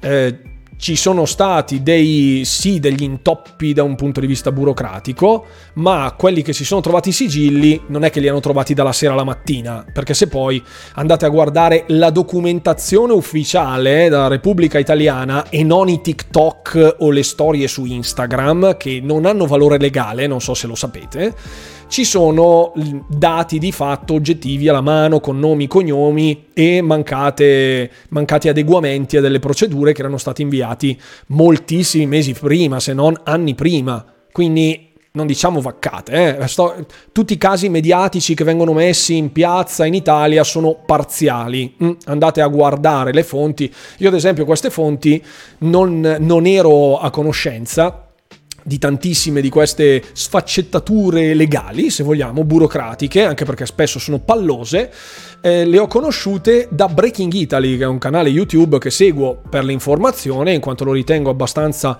lucido e ehm, così eh, molto equilibrato.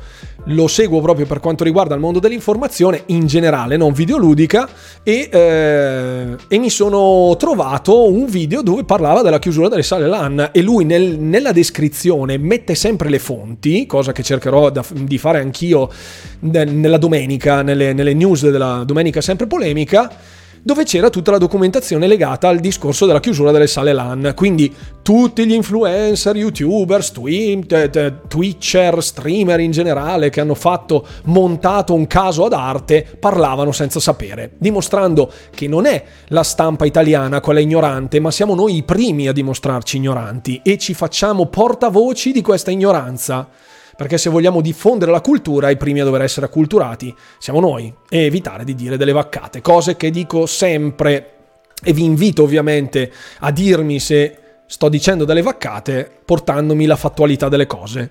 Mm? Paese ma voluto, c'è da capire il sottotesto. Qui dici, uh, aspetta che qui stiamo parlando di qualcosa, credo. Se i politici affermano che i videogiochi sono come cocainomani, non credo che punteranno sull'industria. Purtroppo siamo in un'azione dove vige bigottismo e boomerismo. Sì, sì, ma beh, c'è, c'è, molto, c'è molto da dire in questo senso. La vista come molto elitista, ok, adesso lo vediamo. Io, giustamente, io dico la mia adesso su quello, su quello che è questo argomento. Quindi vorrei, ecco, vorrei paragonato i gamer a dei ragazzi depressi che non uscivano di casa, che non avevano amici. Sì, sì, sì. Mm. Allora, eccoci qua. Questo è l'articolo incriminato. Ne avete, ne avete sicuramente sentito parlare da altri, da altri content creator. Voglio dire la mia. Um, un articolo di Emanuele Ferronato che è salito agli onori della cronaca per questo suo essere così un oltre la riga, dal mio punto di vista, ma non tanto per un discorso lessicale, cosa che subito ho messo in chiaro, nonostante le uscite siano state veramente di un triste incredibile, ma eh, per il sottotesto che appunto come ha detto il buon Andrea e come altri content creator hanno rimarcato secondo me mancando il bersaglio di chilometri, non di centimetri, però ovviamente il mondo è bello perché è vario, ognuno ha la sua opinione e ovviamente vi invito a dirmi la vostra. Se avete letto questo articolo eh, c'è la possibilità che ehm, abbiate già una vostra idea e vi, dico, vi, vi invito ovviamente a scriverla, altrimenti un rapidissimo assunto. Emanuele Ferronato in questo articolo dice vi prego smettete di giocare ai videogiochi paragonando sostanzialmente, cioè facendo una lunga disamina ehm, su perché mh, le nuove leve del mondo dei videogiochi alterano, fra virgolette, tutto il sistema. Mm, proprio per questo gaming per tutti, parla- passando dal mobile gaming, ehm, facendo dei discorsi molto nostalgici che ho trovato tra l'altro stucchevoli, eh, in quanto io The Games Machine lo leggo da moltissimi anni sono c'è stata un, una lunga sbrodolata del quando noi eravamo i quattro gatti ai miei tempi signora mia eccetera eccetera tutte queste cose che sapevano già di, di, di naftalina hm? perché poi non so di che classe sia questo Emanuele Feronato però io dall'alto dei miei quasi 38 anni posso dire di averlo visto il gaming Certo, non, non, ero un possessore delle Pong Machine, ma dal Commodore 64 ci ho giocato, quindi... Esatto, tutte queste cose dei miei tempi. Non lo vendono più in edicola? Non lo so, ma se la caratura degli articoli è questo, speriamo che non lo vendano più in edicola. Allora, venne il giorno in cui eh, alcuni nelle, nelle, oscuri meandri della, dell'industria videoludica decisero di far giocare tutti. Quindi non c'era più il baffare, il ressare, l'expare, eccetera, eccetera. Qua già incominciava un gergo tecnico che mi puzzava di elite. Mm? Eh, e mm, se non eh, ecco a quale miglior modo di solleticare il palato di chi non è mai andato oltre Piatro, Prato Fiorito oltretutto cliccando a casaccio senza capirne le regole se non producendo giocherellucci di una facilità disarmante. Arrivarono i cosiddetti videogiochi per tutti e da lì cari miei lettori ebbe inizio una catastrofe senza pari analizza con grande superficialità da un certo punto di vista il mondo del gaming ehm, del, degli anni 2000 sostanzialmente, della prima metà degli anni 2000, cominciando a parlare di Wii Party, Wii Sports, eccetera, eccetera. Qui ovviamente manca l'immancabile, eh, cioè arriva l'immancabile richiamo a Candy Crush, eh, software per il recupero cognitivo dopo che sei uscito da tre secoli di coma. Questo è lo trovo non solo infelice, ma mh, usato fuori contesto. Ok, eh, inviterei ovviamente a stare un attimo calmi in chat perché prima vi dico chiaramente la mia, poi, poi ne parliamo. Eh, il, il, l'articolo è assolutamente iperbolizzato e, si, e, fino qui ci può anche stare se non fosse che Emanuele Feronato non è George Carlin o Bill Hicks o, ehm, o Ricky Gervais, quindi dei grandissimi esponenti della corrente dell'umorismo grottesco che possono dire cose infelici di black humor se vogliamo scatenando l'ilarità dei, del pubblico, ma è un una persona qualunque.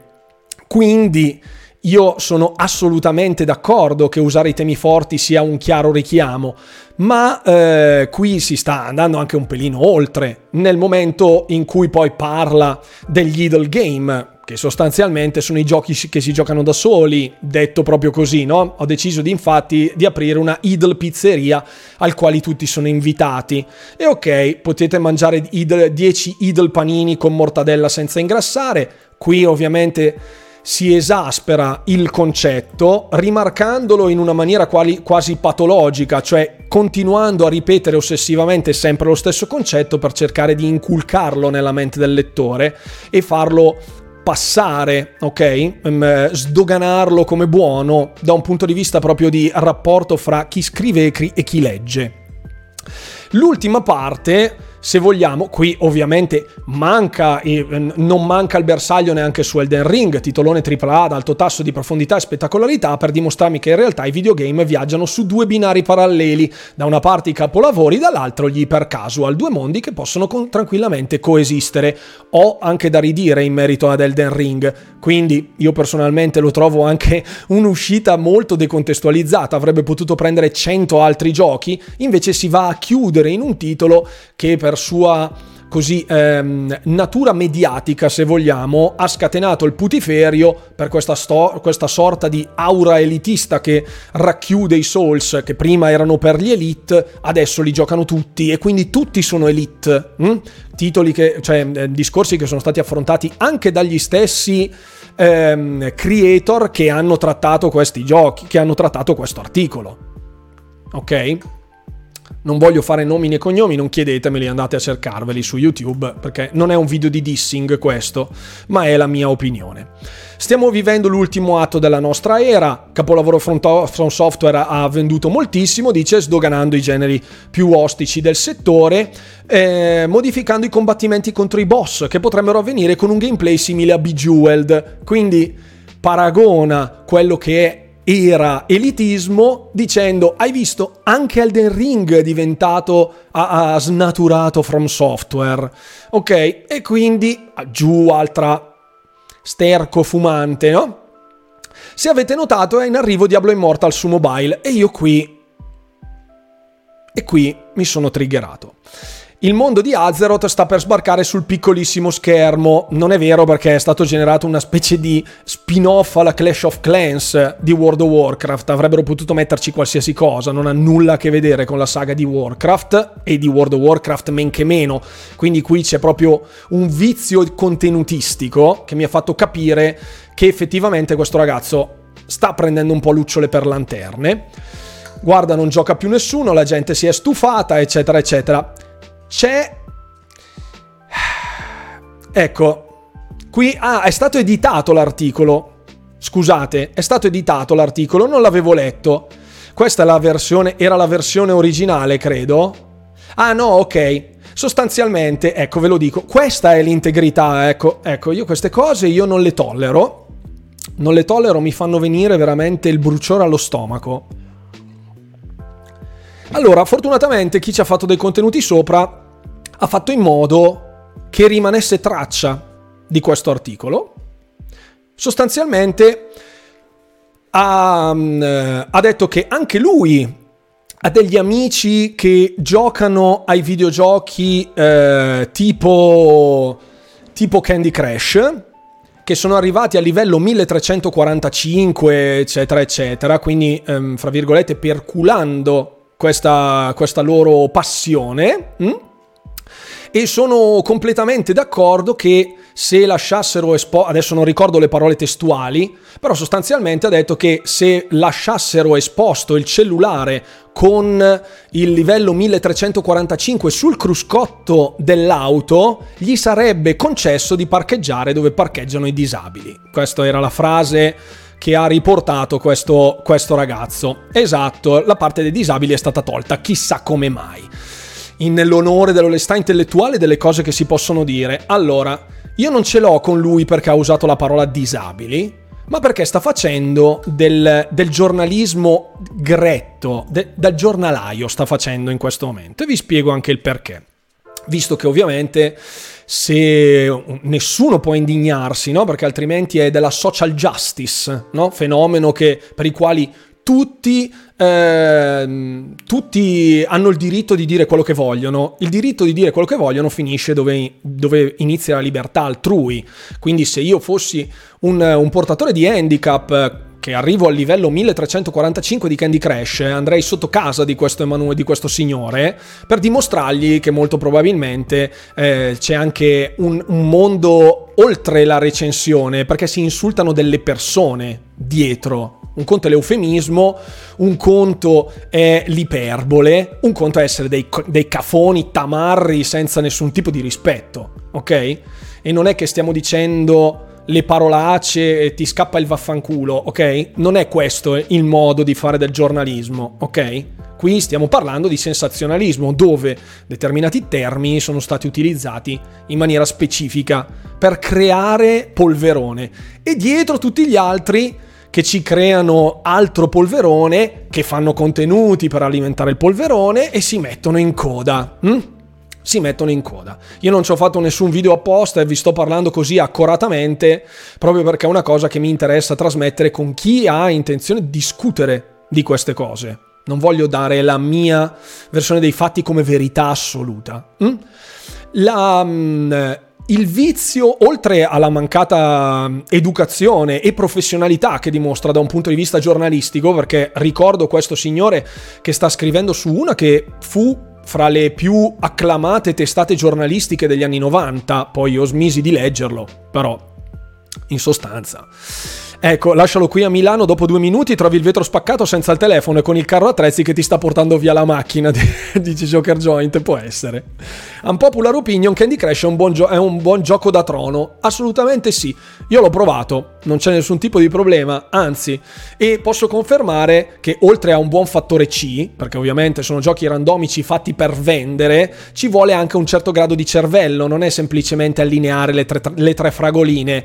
E proprio in virtù di questa cosa, cosa, del fatto che sia tirato, stato tirato in ballo Candy Crush, ho fatto subito un'associazione mentale molto particolare, ovvero tutti coloro che fanno i detrattori del oh, giochi a Fortnite, allora sei un bimbo minchia. Provate a giocare a Fortnite con i bimbi minchia che fanno le costruzioni intanto che si arrampicano, ci vuole la skill. Non è perché Fortnite è Fortnite, può piacere, può non piacere. Voi provate a arrivare al livello 200 di Candy Crush e poi me lo, poi me lo dite. Cioè ci vuole anche della testa. Poi, che siano giochi studiati per spillare dei soldi, questo fuori di dubbio. Ma non è un gioco sugli idol game, posso darti ragione. Sono giochi che si autogiocano e se tu vuoi raggiungere velocemente il livello massimo, paghi. Va bene. Allora lì posso darti ragione. Ma nel momento in cui c'è un'interazione umana, sono basati su un certo tipo di abilità o di eh, connettività mentale, elasticità mentale, ok? Quindi il fatto che venga tirato in ballo Candy Crush così impunemente è un luogo comune, è fare qualunquismo e un giornalista o presunto tale, non deve fare qualunquismo, deve riportare dei dati oggettivi. Bravo, Genshin Impact, stessa cosa. Tutti che dicono ah, è un gioco per, per bimbi minchia, giocateci voi. Poi me lo dite, è proprio perché non ho skill nel costruire che sono passato alla modalità senza costruzioni. Bravissimo Sallo. Ma infatti non c'è nulla di male, io sono assolutamente per il gioca e lascia giocare, ma ci mancherebbe altro. Mia moglie gioca tutti questi giochini senza mai spendere un soldo, livello 4000 di Angry Birds Bubble, mi sono inchinato per la skill e la costanza. Infatti, ma assolutamente, ma non c'è nulla di sbagliato. Il fatto che venga paragonato Candy Crush per il suo stereotipo del gioco da bambino che allini le tre fragoline fa pup, ah che bello, la dopamina e tutte ste boiate che io ho sentito, ricordo a queste persone che da che mondo è mondo i giochi sono fatti per creare un senso di appagamento.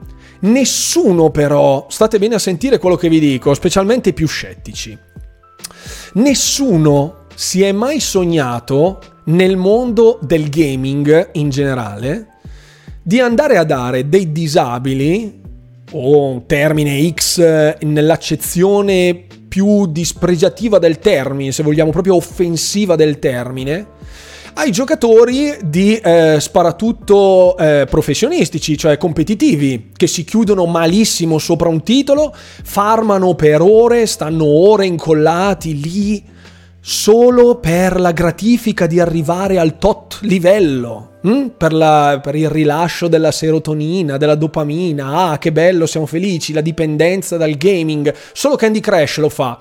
Tutti i giocatori professionisti degli shooter invece no. Tutti i giocatori di World of Warcraft che hanno passato ore, mesi, anni come il sottoscritto a farmare come dei babbuini sempre le stesse cose, andando con la flying mount come degli zombie a raccattare le varie miniere di materiali per poter fare i soldi, a raccogliere le erbe per poter vendere le pozioni, a minare dei materiali per poterne creare dei gioielli e venderli. Quello non è essere lobotomizzati in cerca della dopamina e quindi un, un gioco da disabili, passatemi il termine. Quello no. Perché? Perché quelli sono giochi d'elite. E allora il problema dov'è? Il problema è che sono sul cellulare, allora è quello il problema, perché se ci fate caso, il bersaglio di questo articolo non è Candy Crush, ma ha nominato eh, il mondo di Azeroth sta sbarcando sul piccolo schermo. Diablo Immortal su mobile. Candy Crush e gli Idol Games. Mm? Tutti titoli che girano sui cellulari. Quindi lui ce l'ha con il mobile gaming, non ce l'ha con i giocatori di Candy Crush non ce l'ha con i giocatori casual. Io vorrei prendere Emanuele Feronato e portarlo qui a casa mia e fargli vedere quanti, quant, proprio a livello materiale quanta hype ho per Diablo Immortal dopo 10.000 ore di tutti i Diablo della saga e di venire a dirmi che sono un disabile. Perché io sto aspettando con ansia Diablo Immortal su mobile. Venga pure Emanuele Feronato, se è qui in chat, mi dice, gli scrivo il mio indirizzo in privato e ci si confronta da persone integerrime. Perché poi il bello di tutte queste cose è che chiunque dica il contrario, che queste persone cafone e prive di conoscenza videoludica eh, vanno blaterando, sono dei paladini ai quali non si può dire niente perché, eh, signora mia, se diciamo disabili qui, eh, non si può dire più niente. Non diciamo delle vaccate. In questo articolo, oltre al discorso disabili, c'è un vuoto culturale videoludico imbarazzante. Quindi non capisco come una persona come Emanuele Feronato possa parlare di videogiochi non conoscendoli. Perché è questa la realtà. Chi paragona Diablo Immortal a un giochino mobile, dopo anni di saga che c'è stato dietro, non capisce una cippa. Una cippa è un pianto di un agonizzante di un elitista che non si sente più parte di un gruppo tribale di eletti ai quali la gente deve prostrarsi perché sono dei pro.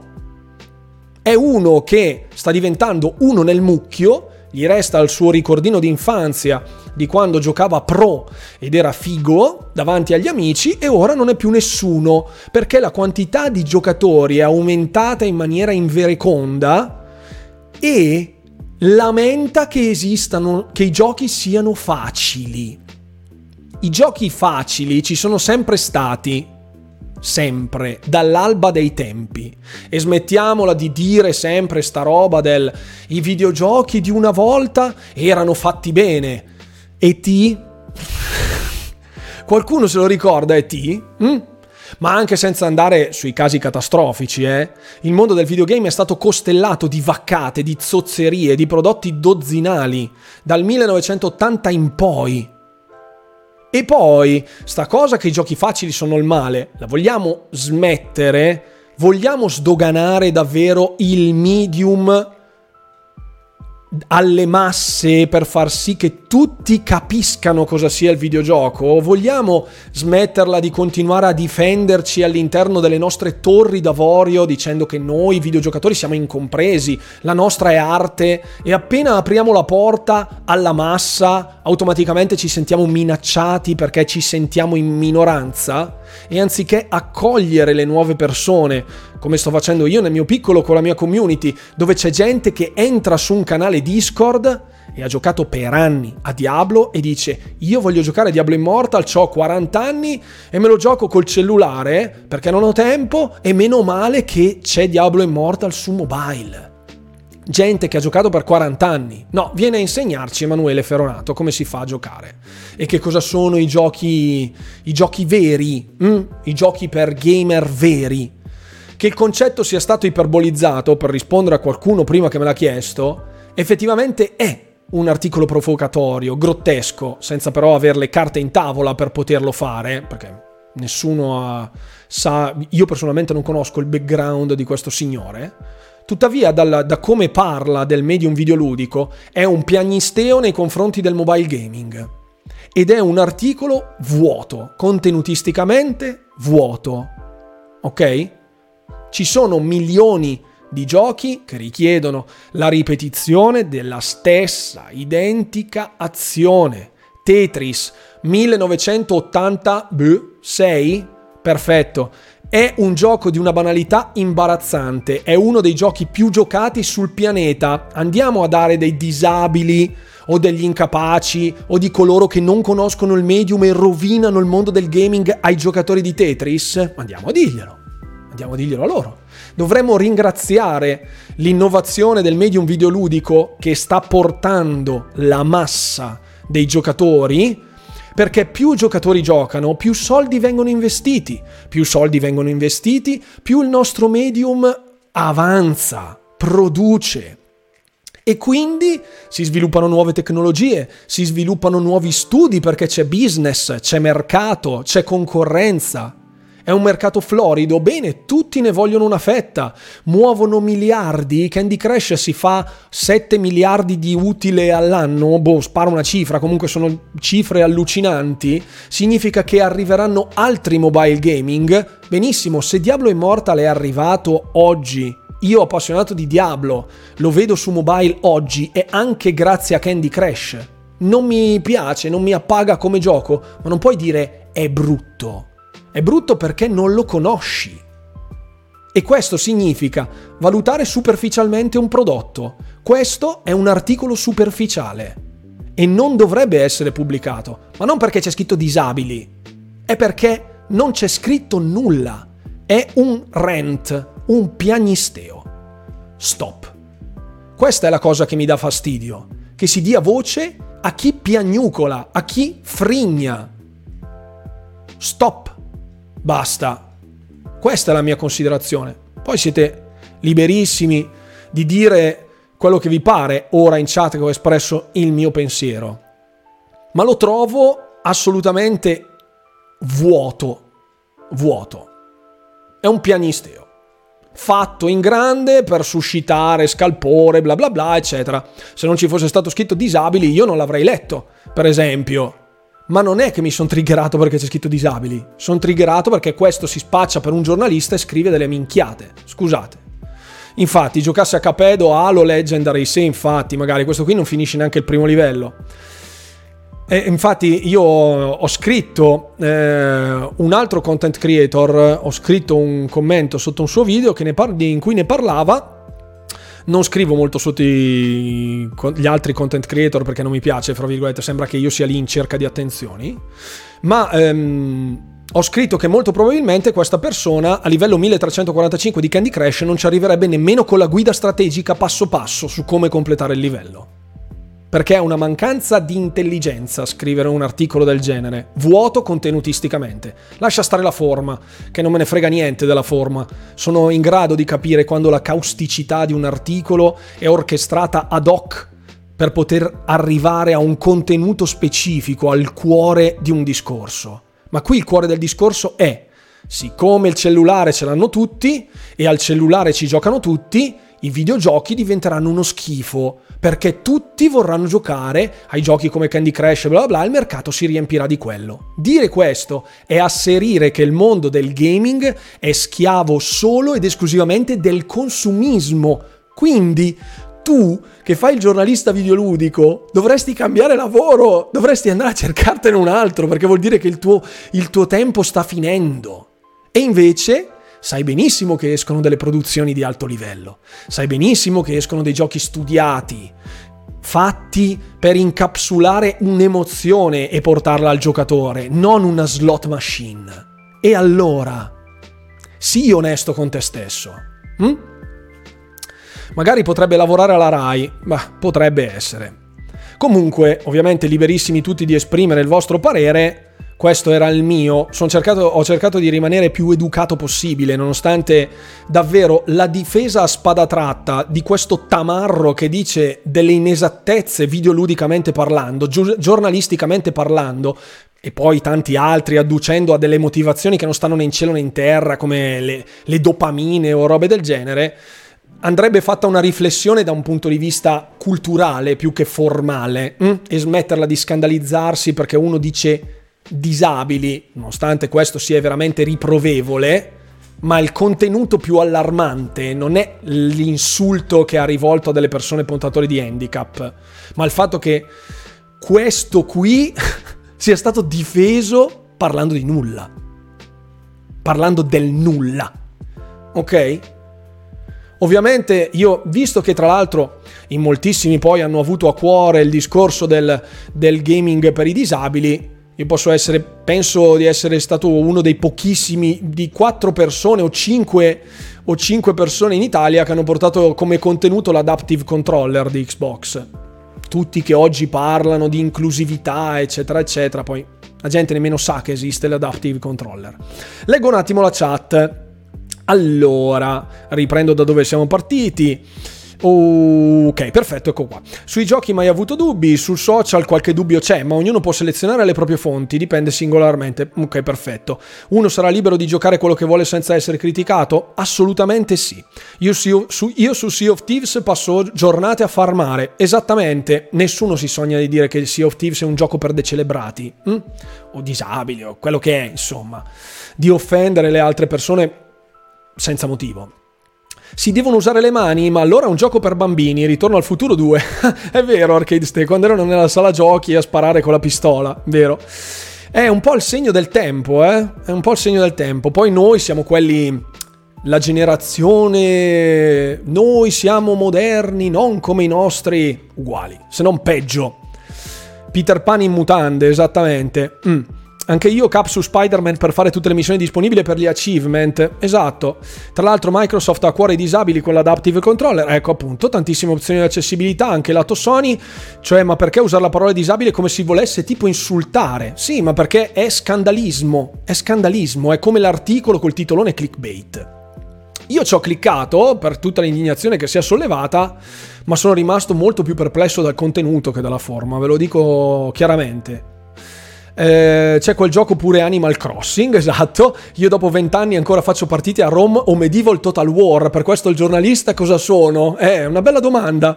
Tutti i giochi che ho comprato Xbox. Per fortuna che esistono i giochi facili. Eh, che, che giochi Ninja Gaiden. giochi Ninja Gaiden e poi potrà parlare assolutamente. Sallo, ci mancherebbe altro. I giochi più giocati sono i Survivor. Survival assolutamente. Poi se tutti i tuoi amici giocano sul cellulare, quanto, quando parli tu, fatela una domanda. Può essere che probabilmente tu sia eccessivamente noioso. Darghi, mi ha, eh, Tetris mi ha insegnato a caricare la macchina di valigie durante le vacanze, esatto. Io faccio dei nesting al pantografo adesso che sono dei bijou proprio per la mia skill su Tetris, ve lo confido. E sono stato anche vittima del Tetris Effect, ne ho parlato anche nel mio video di Tetris. E ancora il Game Boy con la cartuccia, o mi piace o non ci piace, non è brutto è bello, giusto? Giocassi a Capedo a Halo, ne avevamo, e qui ecco più o meno ci avviciniamo alla fine. Uh, io ho il gioco di Mortal Kombat col display in bianco e nero, Tamagotchi originale, qui stiamo andando nel, nel retro gaming vero e proprio denigrare uno sport molto praticato, poi sono hobby, ognuno ha i suoi, giustamente Arcade Stay giusto, anche io cap su Spider-Man per fare tutte le missioni disponibili, ok perfetto, mm. Ok ma cap, poi quando parlano, quando chiamano le persone bambini solo per i giochi a cui giocano, Ragazzi, io questa cosa io non la capirò mai. Noi continuiamo a definirci persone di mentalità aperta, di ampie vedute e siamo più chiusi mentalmente dei nostri vecchi. Seriamente, è allarmante il fatto che persone di 40 anni all'interno dello stesso medium, cioè co- fate questa riflessione. Un conto è quando le persone una volta non avevano mai giocato ai videogiochi e allora dici ok, può essere di difficile comprensione perché non sei all'interno di questo mondo. Hm? Ma noi che siamo videogiocatori, adesso c'è il videogiocatore di serie A e il videogiocatore di serie B. Si chiama elitismo. Punto. È la cosa più becera del nostro pianeta è l'elitismo, la chiusura in caste. Continuiamo a sbandierare il volemo se bene, uniamoci in grande community, a famiglia e tutte queste cose, e poi non riusciamo ad andare d'accordo fra di noi, fra i giocatori di Dark Souls 1, che è meglio del Dark Souls 3, perché il 3 è già più facile, il Dark Souls 3 è meglio di Elden Ring, perché Elden Ring è troppo accessibile, per cui ci sono le elite in base al numero dei Dark Souls, ma non solo su Dark Souls, eh. C'è gente che ripudia Diablo 3 dicendo che, eh, ma Diablo 3 è troppo facile, il vero Diablo è Diablo 2, e quelli di Diablo 2 che dicono, eh, vabbè, ma Diablo 2, eh, eh, scusate, e quelli di Diablo 1 che dicono, eh, ma Diablo 2 è una stupidata, venite a giocare a Diablo 1. Quindi è una gara a chi ce l'ha più duro e questa cosa è veramente di, una, di un'infantilità incredibile, incredibile. Io sono basito da questo articolo. Ripeto e ribadisco, contenutisticamente, lasciate stare la forma che sembra fatta da un bullo delle giostre, quello che arriva con la golf nera con le fiamme sul passaruota, braccio fuori dal finestrino, radio a palla e occhiali da sole a mezzanotte. Lasciamo stare, quello è il livello di tamarraggine di questo articolo, ma contenutisticamente è vuoto, ok? Quindi non venite a dire che faccio il social justice, il paladino. Scritte delle vaccate, diciamo, diciamo che ha scritto delle vaccate. Oh. Bene, dopo questa parentesi che si è protratta per un bel po' a dire la verità, continuiamo ovviamente con le notizie, visto che siamo ancora in, eh, in pista c'è stata tra l'altro una... In effetti critichiamo gli altri, abbiamo le guerre interne. Giusto, bravo, bravo Capitan Gabby, molto saggio. Allora, è stato rivelato, sembrava una news di prima mano, ma in realtà non è così, poi vi mostrerò anche il perché. Intanto il mio computer sta mostrando dei segni di cedimento. Vediamo se riesco ad aprirlo. Ok, ci siamo? Ci siamo. Allora, questa schermata che voi vedete è una schermata di codice sostanzialmente dei dati inseriti in una versione di Windows e anche all'interno di Xbox One. All'interno di queste righe di codice ci sono dei nomi che potrebbero esservi così familiari, se vogliamo. E eh, all'interno di questi nomi troviamo Lockhart, Anaconda, Dante, Edinburgh, e Count, oltre che Launch, Slim, Slim Digital, 4K, 4K Dev Kit.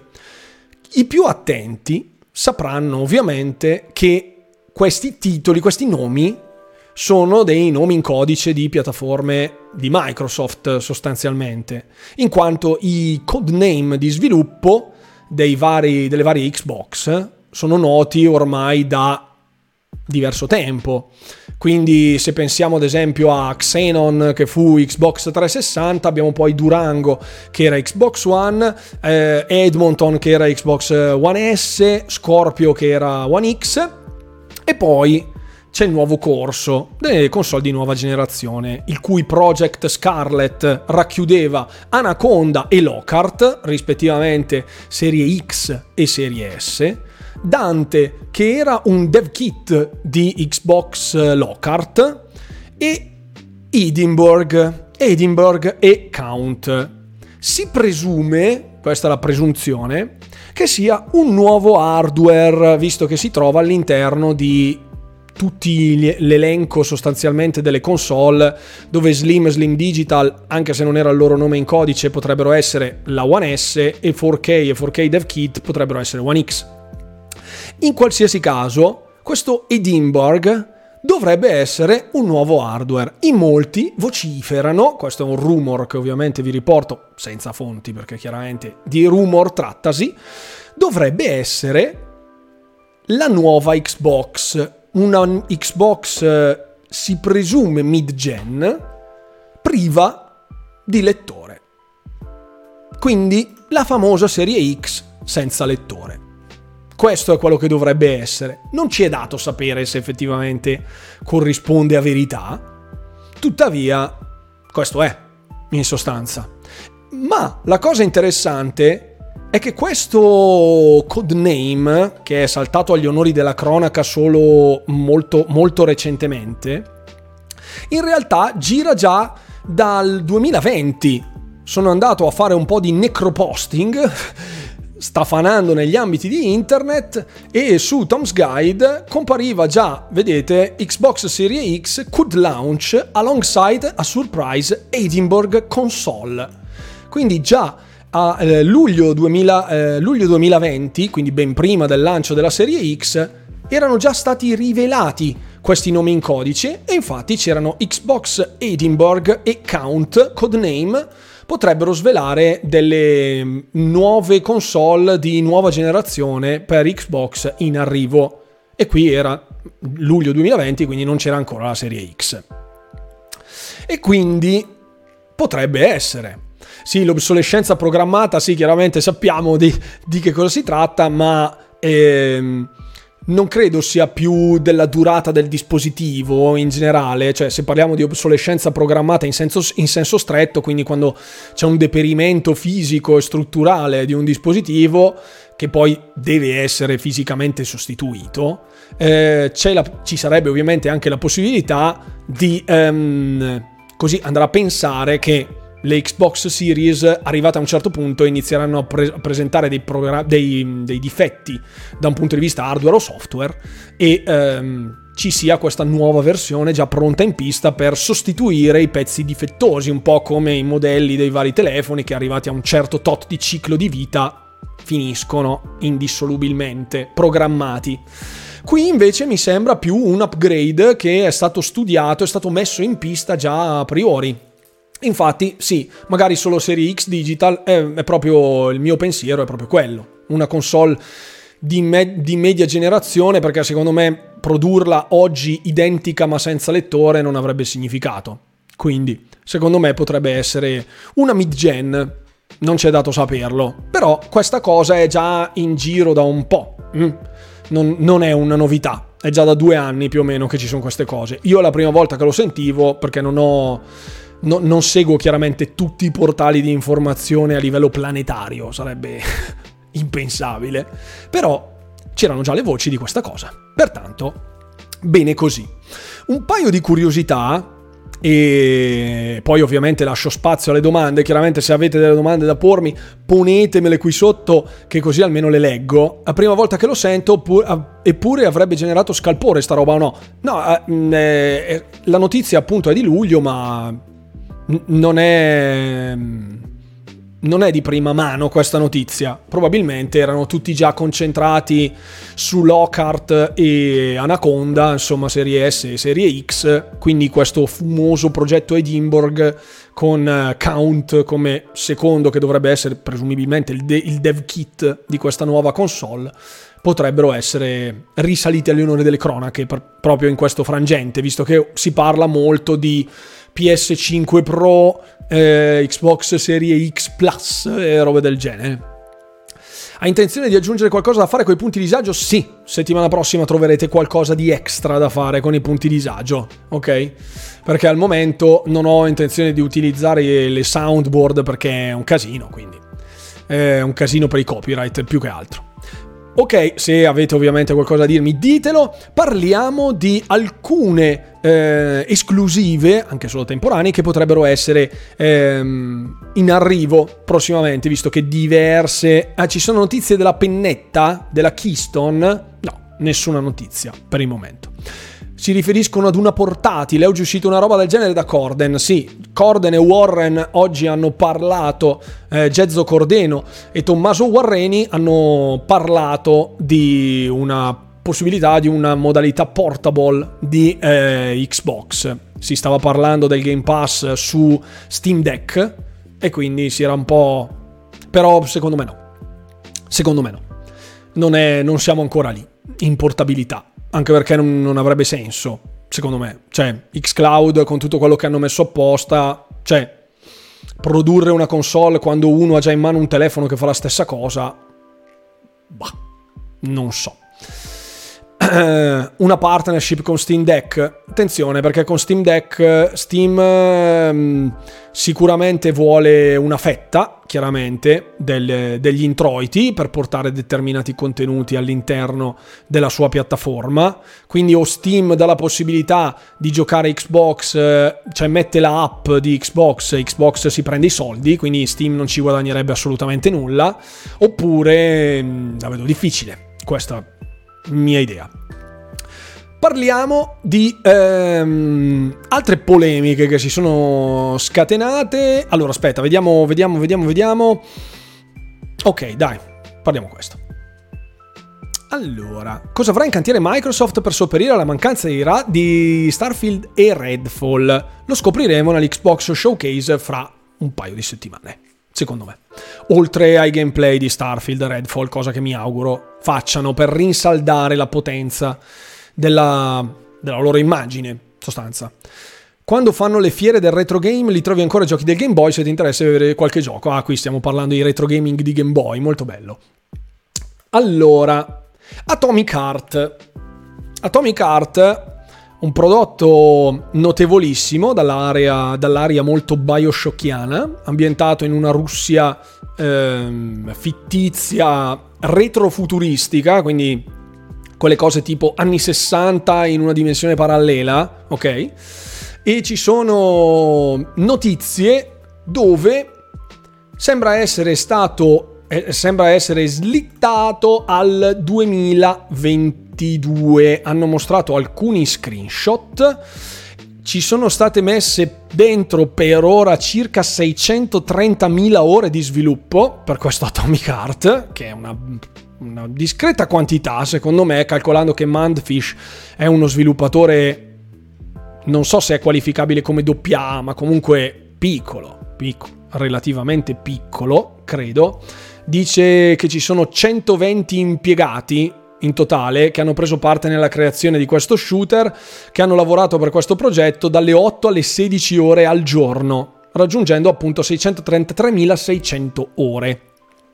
Quindi un team non piccolissimo, ma neanche enorme, ehm, che ha raggiunto questo, questo, impressionante molte ore e sembrerebbe che sia stato eh, slittato appunto il contenuto sia in, eh, di prossima uscita, parliamo del 2022. Qui adesso l'articolo me lo sono perso, eccolo qua, slated for December 2022. Quindi, alla fine la Russia distopica sta letteralmente nascendo dalla chiusura della guerra, dalla chiusura alla guerra.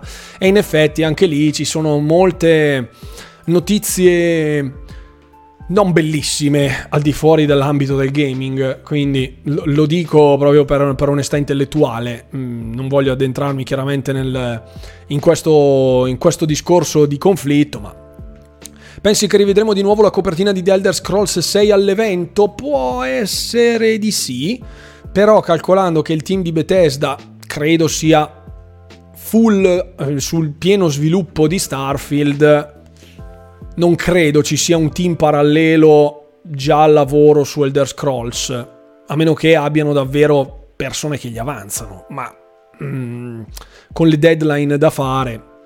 Hai visto il teaser di Modern Warfare 2? Sì, assolutamente, l'ho visto. È molto bello. Quando ho visto il capitano Prezzo io mi sono commosso. Droppino sul passo a sorpresa non credo come dicevo appunto nella, nel mio video di YouTube di Domenica è sempre polemica, dovrebbero andare a pagare un titolo per farlo arrivare sul Game Pass quando c'è un'acquisizione dello stesso titolo già in corso, quindi pagherebbero due volte, a meno che facciano degli accordi strani del tipo le, le firmo un bel pagherò, quindi non lo so, però può essere, può essere. Può essere, io non credo, però può essere. Tutto può essere ormai, visto che con questo rinvio si è, si è squilibrato un po' tutto il meccanismo. Sarebbe una bella bombetta, altro che. E altre notizie invece riguardano l'altra controparte, visto che Atomic Heart gli sviluppatori sono russi, gli sviluppatori invece ucraini di GSC Game World, ovvero gli sviluppatori di Stalker, hanno confermato che lo sviluppo è ripartito di Stalker 2. Già in diversi si sono lanciati in previsioni inerenti l'inizio del 2023, ok? Gennaio 2023, da quello che mi è sembrato di leggere un po', un po qui o un po' là. In molti si aspettano una release per fine anno, ma non credo. Ma non credo si sa qualcosa riguardo all'uscita di GTA 6. GTA 6 non lo vedremo almeno per due anni, secondo me. Perché direi proprio di no. Un assegno post datato a giugno 2023. Non credo si possa fare un assegno di questo tipo. non credo. Eh, dovrebbe finire tutto il 30 giugno, quindi l'assegno post datato il 2 luglio, così l'1 vai a ritirarlo e sei a posto. Non credo funzioni, non lo so però non sono un insider a tal punto di poter eh, così confermare o smentire questo tipo di informazioni. Comunque sia, eh, pensi che tutti questi rinvii stanno spostando l'arrivo della vera next gen? È una domanda molto interessante in realtà. Credo che la nuova next gen sia quando la Real Engine 5 sarà già a regime più che, che abbondante. Hm? Più che abbondante. Secondo me la vera next gen la vedremo nel 2025, secondo me. A metà o passata la metà dell'arco del, del ciclo di vita delle, serie, delle, nuove, delle nuove generazioni di console anche perché appunto 2013 Xbox, quindi 2020 serie X e serie S, quindi un arco di 7 anni con delle mid-gen in mezzo, però ok. Il salto generazionale secondo me ci vorranno almeno 4 anni dal, dall'arrivo delle console, quindi 2020-2024, fine 2024, perché Real Engine 5 ha delle potenzialità grafiche enormi però purtroppo non... I team che ci lavorano in maniera pesante sono ancora quelli grossi, quelli grossissimi. Eh, an- altri indipendenti si stanno attrezzando per apprendere, diciamo, il linguaggio che riguarda proprio questo motore, perché lì è il futuro. Non, non guardiamoci intorno, non, non, non prendiamoci in giro. Tuttavia, credo fermamente che di base il mondo della nuova generazione di console avverrà dopo 4 anni dal lancio, almeno. Quindi siamo fine 2024, inizio 2025. Ci sono tantissime cose in considerazione. La fisica che può fare ancora moltissimi passi avanti. Non parliamo solo di, di resa grafica, eh, perché la resa grafica è solo una piccola sfaccettatura per quanto riguarda le next gen. Sapete di quanto io sia attento al mondo dell'intelligenza artificiale, per esempio, e quindi credo che l'intelligenza artificiale e tutto quello che riguarda l'intelligenza artificiale, che sarà la vera svolta, cioè il gioco che interagisce con noi in maniera biunivoca, in una, conver- in una comunicazione full duplex, andata e ritorno, sarà con dei motori grafici, sì, come la Real Engine 5, ma quando tutto quello che è l'apparenza sarà un punto di sviluppo tale da potersi concentrare poi su altri dettagli più strutturati, più cardine proprio dell'esperienza ludica e non banalmente l'impatto visivo. Quella secondo me sarà la next gen. Quando il gioco giocherà con noi e non saremo noi a giocare al gioco banalmente. Hm? Quando ci sarà una, un colloquio, un dialogo col gioco. Hm? Quello secondo me sarà la vera next gen. Comunque, eh, finalmente mi fa piacere che gli sviluppatori di Stalker abbiano ripreso a lavorare. Benissimo. Eh, ovviamente un saluto chiaramente a Domenico, Pasqua- eh, a Domenico Pasquotto che è entrato in chat, ovviamente grazie mille per essere qui.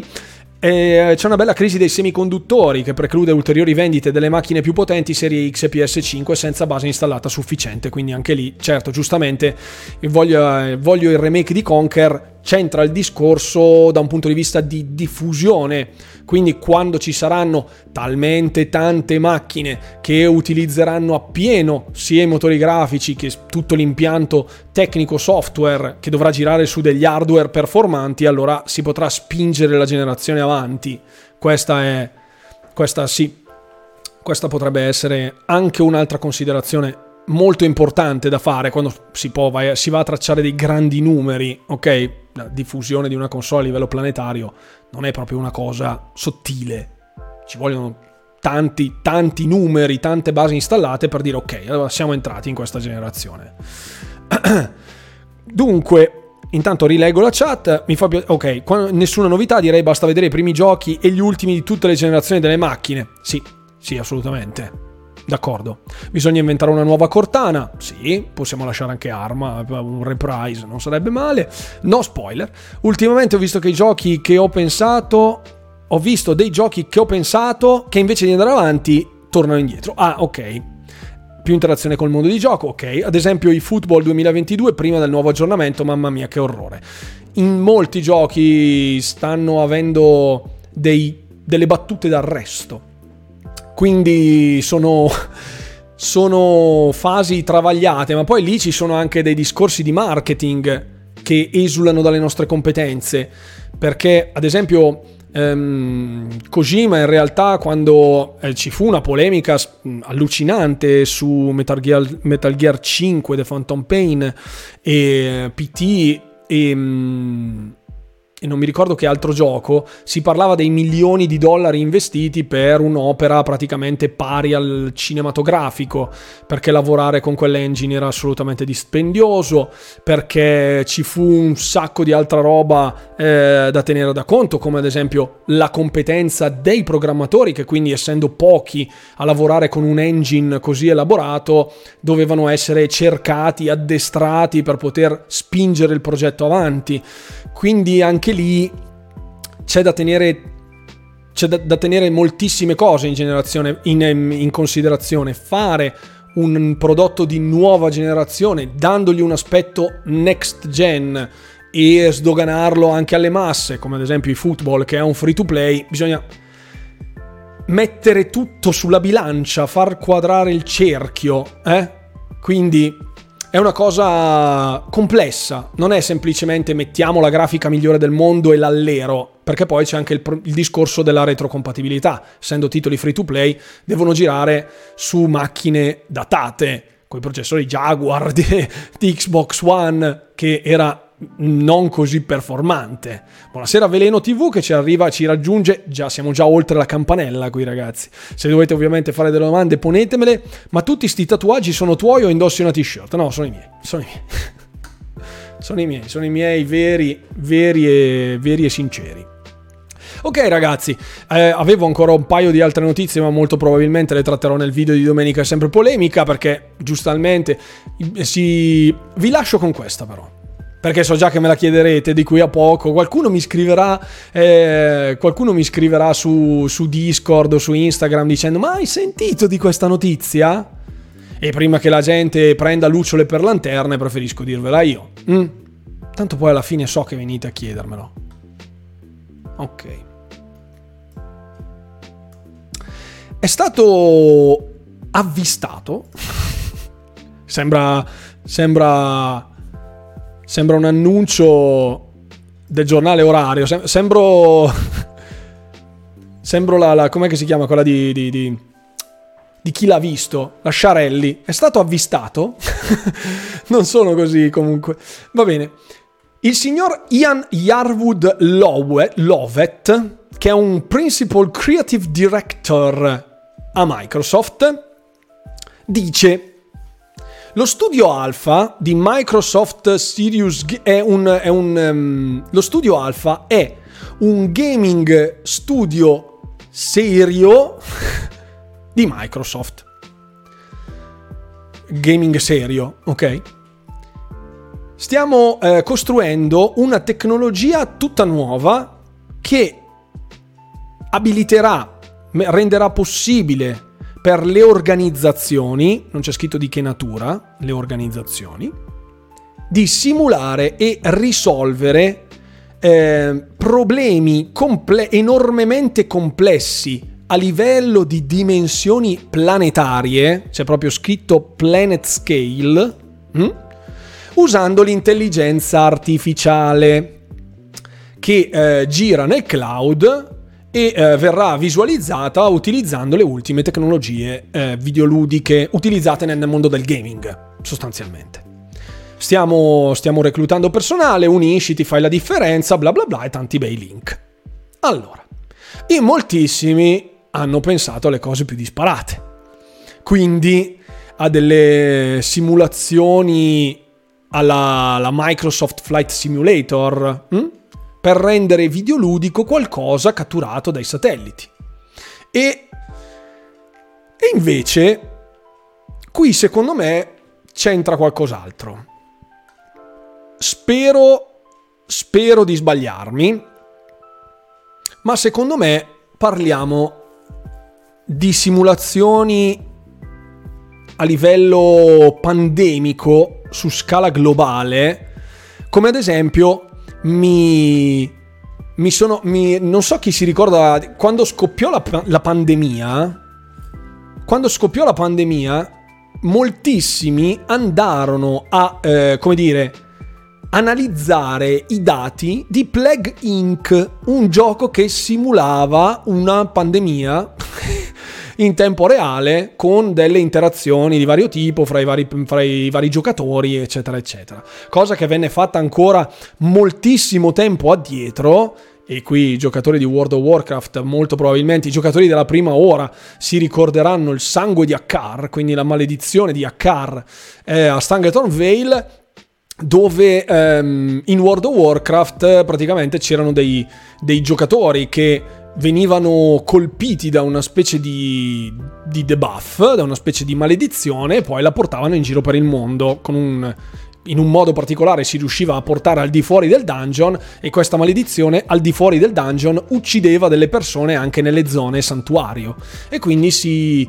si realizzò una specie di pandemia artificiale all'interno di World of Warcraft con grandissimi problemi al seguito e questa cosa venne studiata proprio dai biologi, dai microbiologi e dai patologi chiaramente per poter eh, simulare dei, degli, degli impatti da un punto di vista eh, pandemico. Secondo me questo potrebbe essere una sfaccettatura del, di questo progetto Studio Alpha. Secondo me è qualcosa di monitoraggio a livello globale, spero non bellico, perché non, non mi piacerebbe, ma spero sia uno studio utile. Non si sa assolutamente nulla, ma sicuramente mi aspetto che qualche testata comincerà con uh, discorsi assurdi in merito alle interazioni uomo-macchina e Asimov e 1984 di Orwell, cominciamo, eh, sicuramente qualcuno uscirà con queste cose, sicuro.